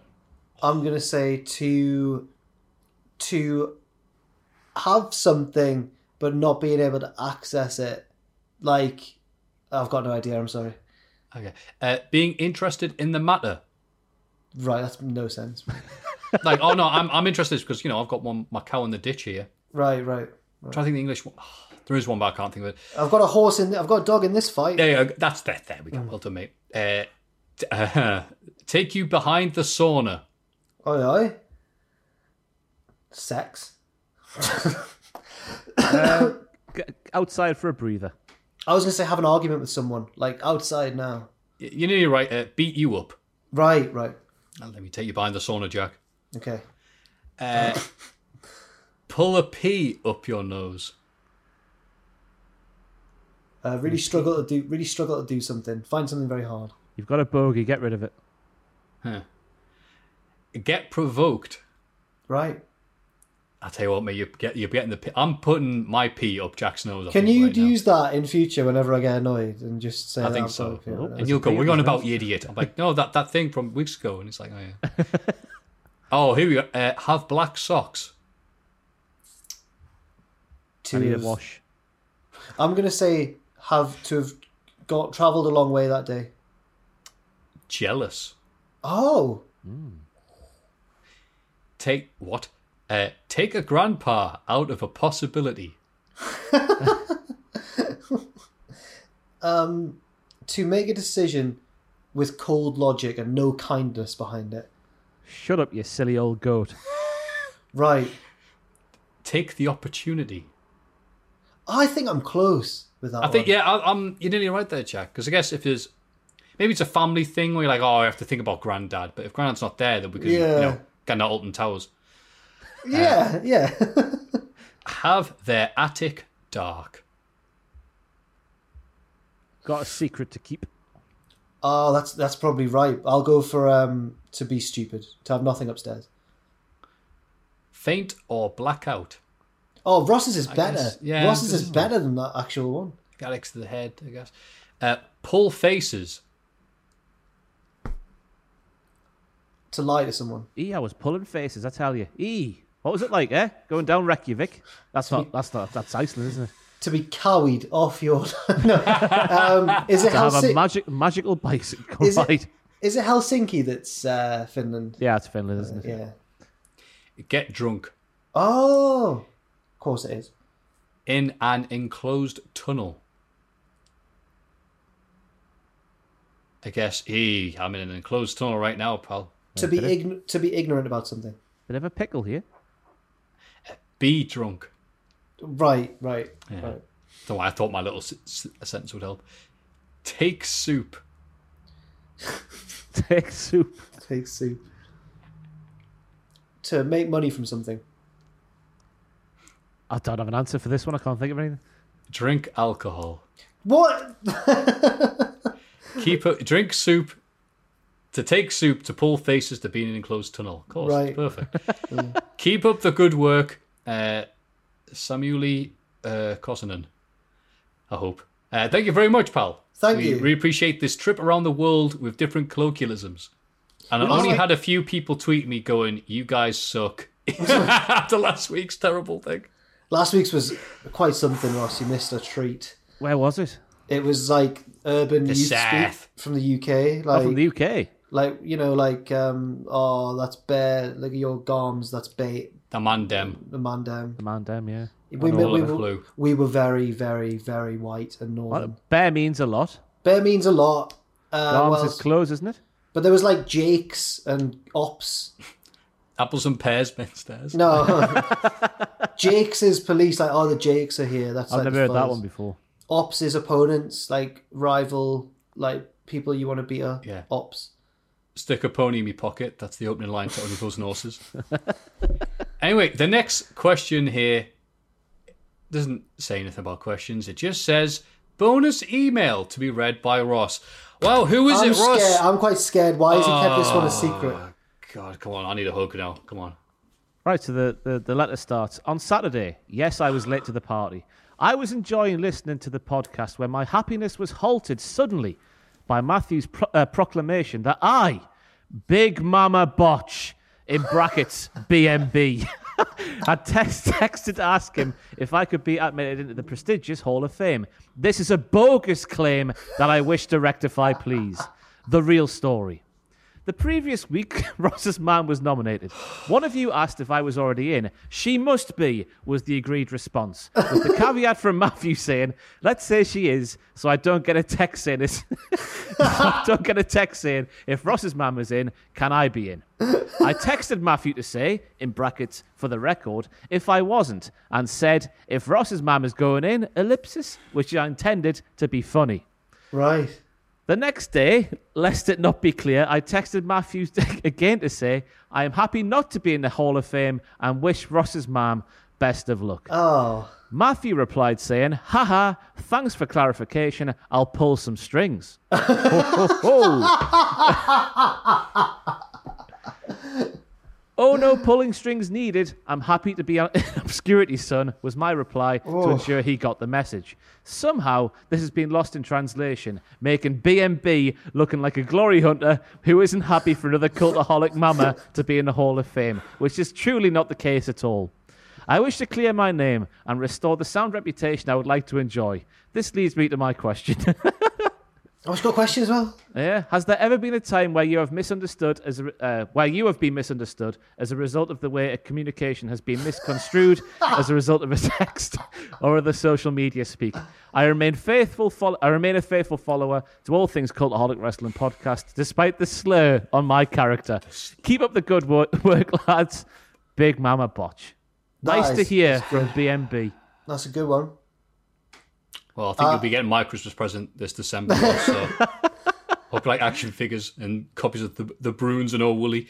Uh, yeah, I don't have a leg to stand on here. I'm afraid she's right. She says I'm not in the Hall of Fame. Matthew sent this on Sunday. By this point, the uh, pod- podcast is recorded on Thursday, so it's out my head. I'm like, so I read it as I'm not in the Hall of Fame, Matthew, and it's that generic. There's the non-committal blank face Oh. smiley. Yeah, yeah. If Ross's mum is going in, so I've read this and gone, oh Christ, mental note, put mum in Hall of Fame. So now it seems like yeah. Right, and then in case I forget, I'm happy not to be in the Hall of Fame. And I thought that was my mum being a, oh no, don't no, don't put any effort in. But I'm like, oh, I'll be a good Oh, son. this is I'll like- be a lovely little lad. I mean, mum who I love. Oh, she's so good.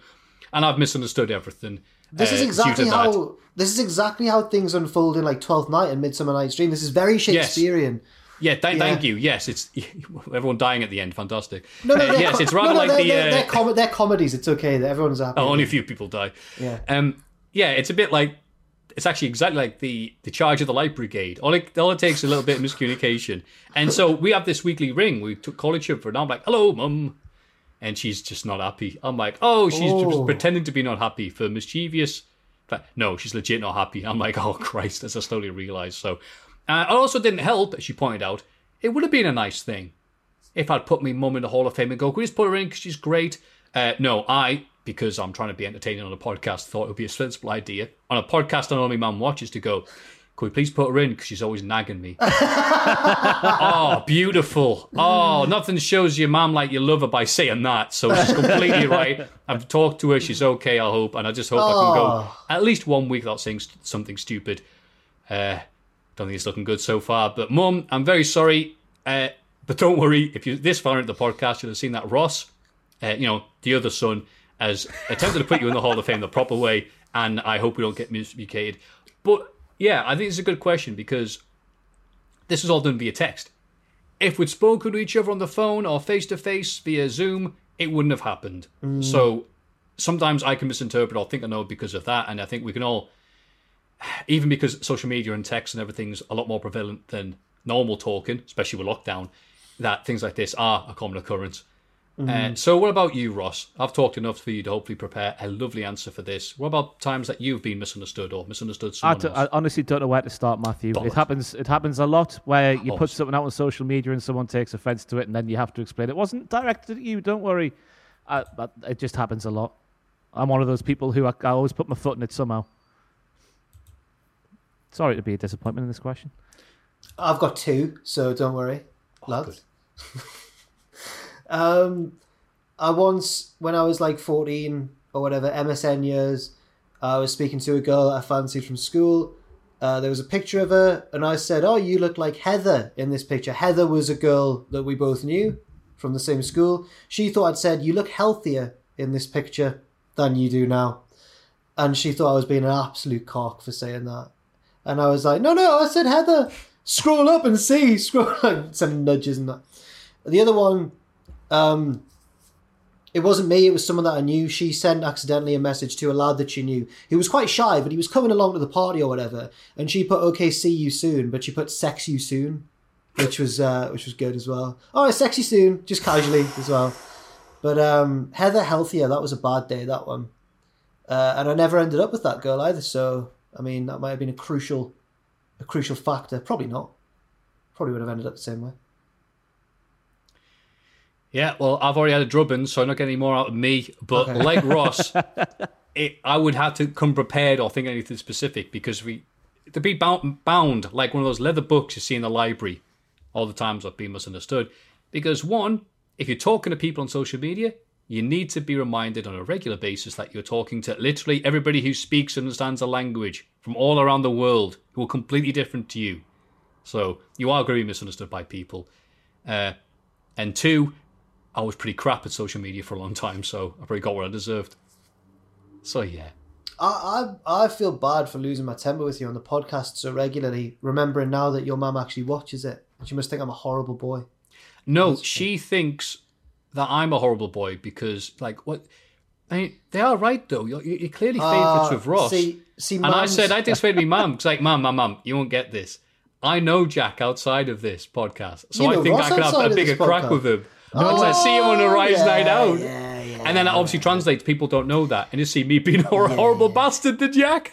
Well, I feel Oh my bad God. for I feel bad for rising to it quite a lot as well. No pun intended. So, yeah. There are times like this week you you, you start getting angry. I'm like, why are you getting mad? like I genuinely don't know what's happening. It's been a long day, and I've got some predictions to film with Owen later as well. So it's not over yet. Oh. Sorry, Matthew. And you think he actually hates you, Matthew, but he yeah, so I've messed that up completely. No, I actually hate oh, Owen. Actually more hate time. Owen. Actually, hate yeah. I I just hate, hate hate. Owen.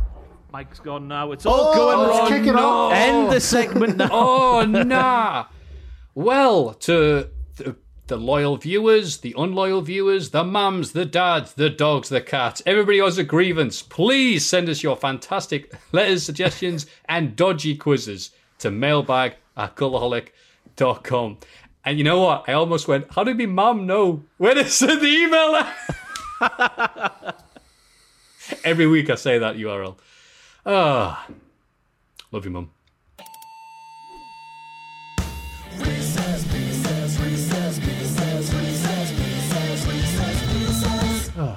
Reese's Pieces, Reese Pieces. where there's no mums. Hi, boys. Hope you're all keeping well and enjoyed your pancakes. Oh, before we go on to that, I tried making pancakes and I was very disappointed because I didn't use too much. Uh, I've, dropped up a Jackie's all right. Too much like brown sugar and uh, syrup and everything like that. And I realize now when people say that they like pancakes and they love the taste and everything like that, what they mean is they love all those toppings and stuff Yeah, yeah. because I ran out but still had pancakes, So I went, all right, great. And I got it where it actually looked like a pancake. The first two didn't look good. They're like fake sick you get in a joke shop. But the other ones was like, all right, cool. But I ran out of uh, whipped cream and strawberries. And I went to have just pancake by itself. And it's just wet bread. Gutted. I, I will say, Americans do chocolate wrong and they do bacon wrong, but they do pancakes way better than we do. Their pancakes are proper pancakes, like fat ones. Ours are crap. Yeah. But did you have any pancakes or did you put anything on this year? I didn't. I didn't have any this year because I'm not even that Oh. mad about them. No, I don't know. I don't think Owen did any, and if he did, I didn't notice, so I didn't join in, and I'm, I wasn't even annoyed about that because I just, you know, not that mad about them. Oh, Sorry for sorry for being a pancake Scrooge. Yeah. What about yourself, Ross? I didn't have any either because I had a, a very unhealthy week last week when I was off. I was reckless in terms of takeaways and whatnot. It's your so week I- off though, isn't it? Yeah, I was just like, I kind of do it to myself, but I just sat there on Tuesday. What? Yeah, Tuesday night, just thinking about Biscoff spread and what could have hmm. been if I hadn't been such a naughty boy the week earlier. Oh well. That's very good of you for sticking with that. Isn't it weird? You can have pancakes anytime, but no one does. Yeah. Yeah, hmm. because they suck. anyway, on this person's uh, before we crack on with the knacking, hey, let's sort out the most important point. Attached is a photo of my good boy Merry being a not so good boy for Matthew's dog wall. He'll fit in perfectly his, as he was a trainee guide dog that was fostered for 12 months. Unfortunately, he failed as a guide dog. I'm just reading this. He failed as a guide dog as he was a bit stupid. But he is now a support dog for children with learning difficulties, so still a legend. Oh, Imagine a poor dog going into the, the, the review board. It's like, well, you scored good, but there's one negative. What's that? You're thick. oh, God, that poor dog. As a Reese's Pieces, I've gone for a break of tradition and asked a wrestling question, you freak. For each wrestler, say your first thought of what you would like them to do at Mania. Be it face Roman, IC ladder match or not, or be on the card. Anything you fancy. Beforehand, because I'm going to print it off, because like I said, I'm not there, I'll just get this loaded up on my screen and turn on my webcam. Hopefully, this will Ooh. take it off. There he is. That's a horrible thing. Oh, for Go God's up a sake. Matthew, go up, Yeah, go you up. Oh, for wait a minute, it's on a cable, so wait a minute. yeah. Uh, uh, Richard yeah, will I'll flash move it oh. Richard, Richard can flash it on the Richard, screen. Richard flash it up. wait. Dun dun dun. Yeah, he, yeah, fair enough. There you go, It's all blurry. Well, look at that. That's very impressive. That. Looks like a nice dog though. Oh, Just looks like Christmas morning. They've blamed the dog. Yeah, Yeah. it does. Yeah. Was that just for the gram? Yeah. Framing the dog for for, the likes. gram. Ah, what a nice dog. So, fastest thought first. I'm a bit small. There we go, much better. Uh, we'll go Ross, Jack, Mafu, Edge. Roman Reigns. I want Edge to face Kevin Owens at WrestleMania and watch the pictures video to find out why. I can't think of anything. I want Edge to do out. Uh, Oh. face Christian. Mm. There we go. Drew. Bobby Lashley. Oh, I uh, can I agree with Ross. I like the idea of that. I want that match to happen on a different show because Lashley needs more building up. Uh, Sheamus, get that out the way. Yeah, fair. Asuka. Kairi Sane. After the pictures video, Jack said something. Yeah, that was my what. that was my idea. That one, Yeah. but it's okay. Um, I'll give you. I'll give you credit. uh, sorry. Cheers, yeah. Um, Kairi Sane because in a sixty-minute Iron Woman, no, I wanted Kairi Sane to wrestle Charlotte at WrestleMania. I wanted Kairi Sane to wrestle Asuka on Tuesday. So I'll go for Asuka to face um, Io Shirai for the NXT Women's Title. Uh, I want Asuka to show up uh, knitting little baby robes in the style of Ric Flair for Lacey Evans. Sh- oh, Shane McMahon. Yes. Nothing. Falls count anywhere with Braun Strowman. Let's go. Let's do it. Um, 24 7 title. Just running around. Oh, Charlotte Flair. Nothing. losing losing to Kairi Sane. In In fact, no, clean- losing to Rhea Ripley. There's mine. Fair enough. Losing to Kairi Sane in clean fashion. I should point out on the pitches, I know that Kairi Sane's unlikely to return, but it's not what we think is going to happen. It's what we want to happen. But Matthew, What Ross said. cool. That's it. Street Profits. Defeating the Dirty Dogs and more teams in a multi-team tag ladder match. I want the Street Profits to be the hosts of. No, I don't. I don't know why there needs to be hosts. Uh, yeah, I want the Street Profits to win the titles from the Dirty Dogs and more, with weapons involved, maybe as well. Yeah, Street Profits killing all the other tag teams on SmackDown with weapons. I like that idea. The Fiend. Setting Randy Orton on fire. Uh, I'd rather the Fiend wasn't at this WrestleMania. Uh, ending the show with the Fiend setting the entire arena on fire and look at the camera and be like, that's all, folks. That's it. Roman Reigns. Edge. I want Roman Reigns to be in a match with a workhorse like Cesaro or Bryan or somebody, um, somebody who's been really brave and strong at WrestleMania at uh, the Elimination Chamber, and that, that follows up at Mania. Is that a throwback to You Are Brave? Tony haven't had that in a Turtle. while. I like being your friend because you are so kind. Well, kids, I love it. uh, I think Roman Reigns, uh, hmm, Big E. It could happen. Sasha Banks. Uh, Bianca Belair. yeah, same. I like what they're doing. Uh, Bayley. Oh, women's tag team title match alongside Billy Kay. Um, Bayley. God, I really can't think what I want Bayley to do. She deserves to do something because she deserves to do something. Excuse me, because she's good. Hell in a Cell match with Michael Cole. Yeah, yeah. Thank you. That, there we go. That's the one. There we go. Uh, for some reason, and the current football people need to help me here, they've put um, Sai Seidu. Seidu Sai is our goalkeeper Seidu- at, Seidu. at Cultaholic FC. He's the Oh, captain. right. Because I was he's the- Googling him going, who the hell's this? Have I Yeah, missed he's, something? And he's just uh, yeah. signed. He's just signed for CD Nacional in the Portuguese Premier League, but he's most famous for being the goalkeeper and captain, captain leader legend of Cultaholic FC. Yeah, and a little team called Monaco. Oh, well done. He got released, yeah, but he's found a new team now. Oh, you signed him. That's nice. And in real life, also, he's found a new team now. Oh, oh, oh right. I thought Yeah. that's what you meant. No. Uh, Bianca Belair. Sasha Banks. Sasha Banks. Yep. Kofi slash New Day. Oh my god. No idea. Uh, I'd like just a singles match between him and uh, Mustafa Ali. Yes, I'll go with that one as well. Oh, yeah, of Rather- course, that. But I'm worried that it's going to be New Day versus Retribution, and I don't No. want that. No. No one wants that. AJ Styles. Ooh. Put Omos on the end of the plank and then AJ jump off onto somebody off Omos's shoulders on the plank. Omos goes off with AJ, forward somersault, Swanton, uh, Swanton. right. I don't know. Um, I would like to see AJ added to the Shane McMahon Braun Strowman Falls Count Anywhere match. Yeah, you know, I'm not asked about AJ either, so I think that'd be a great. Uh, yeah, shove him in there. Retribution. I want them to just dismantle, destroy the pirate ship, and then just bugger off. All I can imagine is that bit in Street Fighter where you punch the car. That stage. Um, I can't think what I want them to do, man.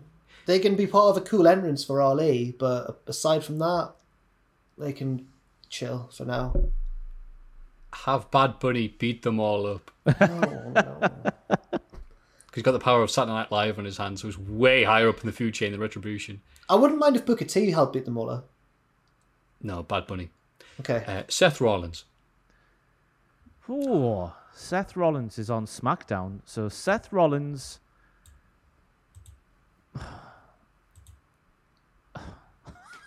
Help. Help. He's not. He's not really doing anything. no, he's not. Yeah, it's hard to predict, isn't it? Um, a, a segment where he converts Aleister Black into his minion. I would like to see Seth Rollins uh, win the 24 7 title and take it really seriously. I think that would be hilarious in its earnestness. And then if someone called him out on Twitter, he could be like, I'm the greatest 24. Check your bank account, mate. Seth Rollins just spends the entire time going, Where's Buddy Murphy? I swear he was on TV. What happened to him? and he goes, All right, where's Aleister Black then? then that's it. Never seen again. Finally, Brock Lesnar. Nout. Uh, a panelist on the kickoff show. I think that'd be quite funny. No clue. No. Yeah, nothing. Just shouldn't be there. Not not needed. He will turn up, though, in the next few weeks. Nah. Okay, fair enough, fair enough, fair enough. In fact, have him have him have him rock up with that lad that just signed who looks a bit like him. Oh, yeah, yeah. Uh, Have him pit, have that guy build as Brock Lesnar's son. No, no, not the son thing, no. Oh yes, the son of Brock Oh. Lesnar comes out, finds his shorts somewhere backstage, ah, puts them on, gets all This of is the- Brock's this magical the- powers. That's the plot of like Mike, but with Brock. Yeah. Lock Brock. No, not Lock Brock. No, to just call the new kid Brock Lesnar. As he is regenerated into his new body, Like new form. James Bond or Doctor Who. Exactly. Wow. Okay. And Oh. That's actually a sign. That's Ross. That's you know when the referees go like that to the X. That's Ross going. We need to hurry up. I need to find a solution to uh, stick this microphone to this pole that wasn't made for the microphone because the microphone's meant to be down there, but I think the sound will sound a bit worse if I don't speak right into the microphone. So Oh, Yeah, it's true. Well, on that bombshell, uh, I could carry on listing people for ages, but I'll leave it there as it's probably too many already. Thanks, lads. Love you guys. Stay safe and well. Graham. Thank you, Thank you, Graham. Graham. What a lovely selection of people. It's my dad's any- name. Exactly. If you have any lovely people to send to our way, think about Reese's Pieces or any other American confectionery, please, please, please send them to mailbag at cultaholic.com. It's Cultaholics. Big question. Ah, what a great podcast. Lost a bit of its allure, hasn't it? Anyway, we have the big, big, big question this week. What is going to be the best match at the Elimination Chamber Super Show this Sunday? As a quick reminder, the match is currently scheduled, so there's going to be at least one change by the time we read this out. Drew McIntyre, the champ, versus AJ Styles, versus Jeff Hardy, versus Randy Orton, versus Sheamus, versus Kofi Kingston, aka the class of 2010, an elimination chamber match for the WWE title. Just realised AJ Styles wasn't in WWE in 2010. Please disregard my crap comment. Asuka versus Lacey Evans, mm, says here, for the my 20, Raw my 20 Women's quid. title. My 20 quid. 20 in the quid, bye balance. bye. I should get it refunded. I shouldn't win anything, but I should get my tw- my stake back. Hmm. Don't hold your breath. Bobby Lashley versus Keith Lee versus Riddle, which may or may not be happening, according to some speculation online with Keith Lee. A triple threat match for the United States title. Jey Uso versus Kevin Owens versus King Corbin versus Sami Zayn versus Cesaro versus Daniel Bryan. In elimination Chamber match with the lucky winner getting Roman Reigns later on that night for the Universal title, which, as Adam Pearce has already said, is not the same as the WWE title. Ah, okay, What a big show. but it but it's but the WWE title is the same as the AEW title. it's the same as the ECW on sci fi title. That's right. Yeah. Yes. No, the AEW title because of Kenny Omega. Oh, that's right. Kenny Omega is the current the WWE, WWE champion. Champion. right. Yes. I think the the this could be a good show. You know, elimination chambers are often all right, and I think the best match is it's not an original choice, but I'm going to go for the SmackDown elimination chamber match because the wrestlers in it are good. Bryan and Cesaro, I'm looking forward to seeing if they last a long time, if they either of them win, and then I'm looking forward to the aftermath. What's going to happen with Roman Reigns and Heyman? That's mine.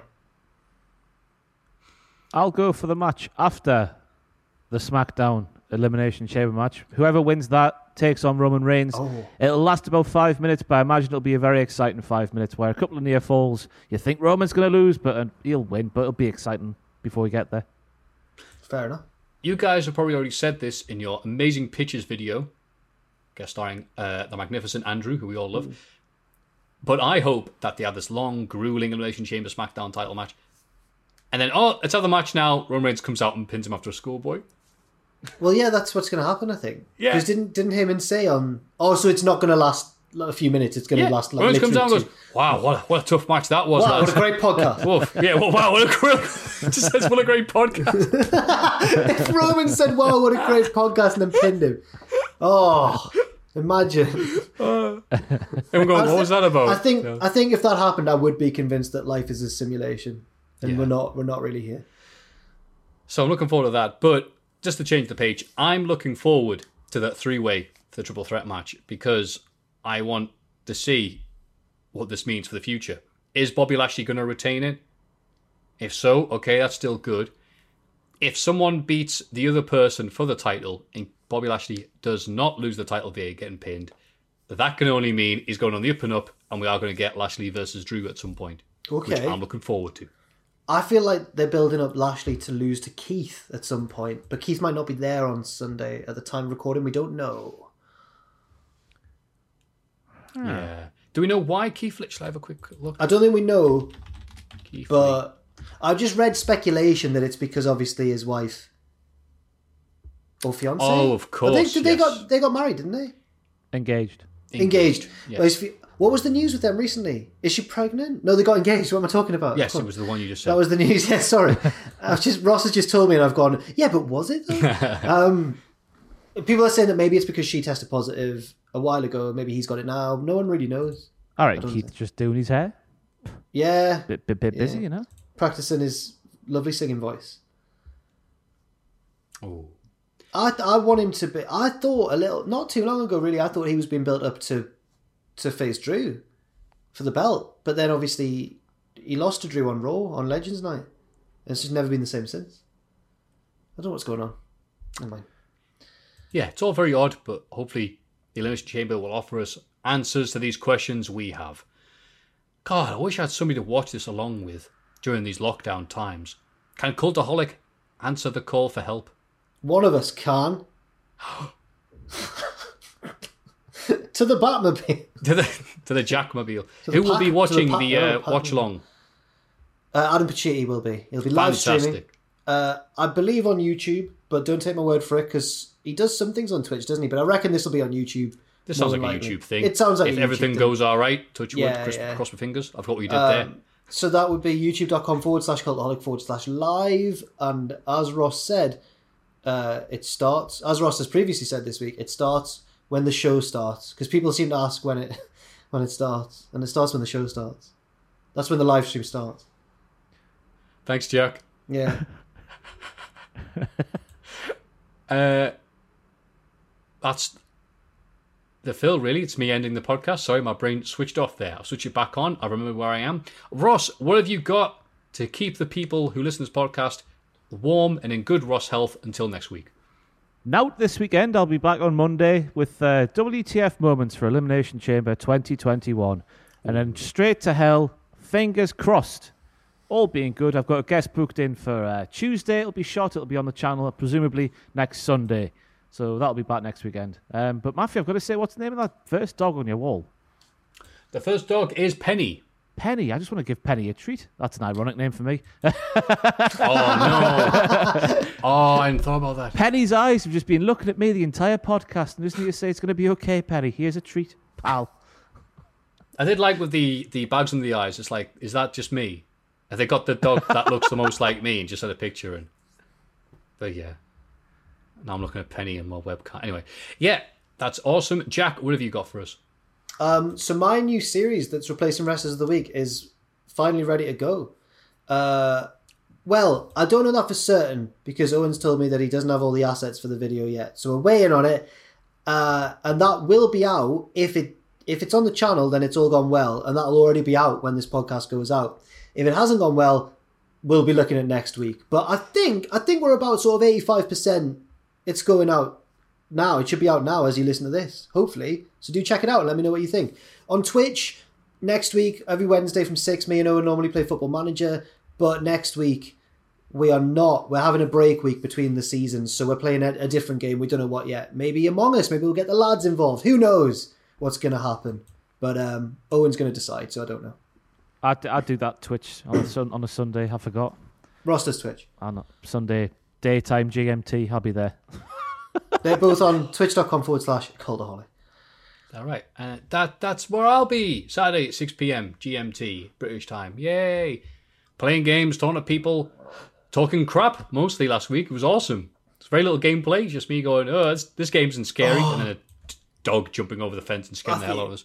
Matthew, I've been watching Tom. I've had him on in the background on Wednesdays when he's been playing. He's playing Ocarina of Time. Okay, I, he's. I think it's his first time playing it, and he's doing well for his first time.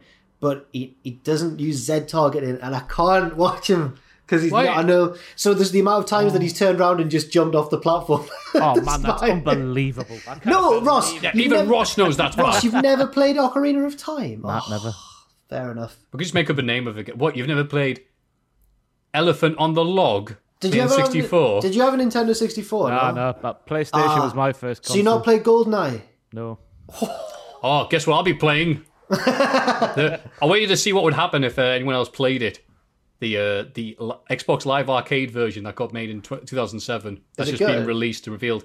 Plays beautifully. Oh, really? Oh, fair It's enough. like it's everything you want from a GoldenEye remake. Hmm. Not crap. Plays well with a good new pad. Yeah. That sounds and uh, no one's been sued for it yet. Yay! Oh well. Whoever, whoever they find out released it is going to get completely knackered.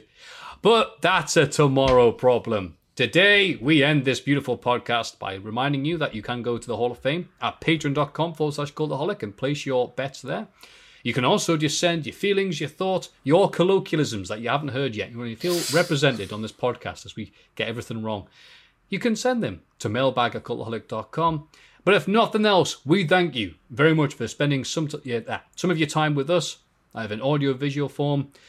We'd like to end the podcast by getting our fists in now and putting up against the webcam and saying the simple words one, two, three, join us. Join us. Even when we're on a budget, we still deserve nice things. Quince is a place to scoop up stunning high end goods for 50 to 80% less than similar brands. They have buttery soft cashmere sweaters starting at $50, luxurious Italian leather bags, and so much more. Plus, Quince only works with factories that use safe, ethical, and responsible manufacturing. Get the high-end goods you'll love without the high price tag with Quince. Go to quince.com slash style for free shipping and 365-day returns. Hey, it's Paige DeSorbo from Giggly Squad. High quality fashion without the price tag. Say hello to Quince. I'm snagging high-end essentials like cozy cashmere sweaters, sleek leather jackets, fine jewelry, and so much more. With Quince being 50 to 80% less than similar brands. And they partner with factories that prioritize safe, ethical, and responsible manufacturing. I love that. Luxury quality within reach. Go to quince.com slash style to get free shipping and 365-day returns on your next order. quince.com slash style. For all the wrestling headlines in just 10 minutes, search Cultaholic Wrestling News on Apple, Spotify, or wherever you get your podcasts from.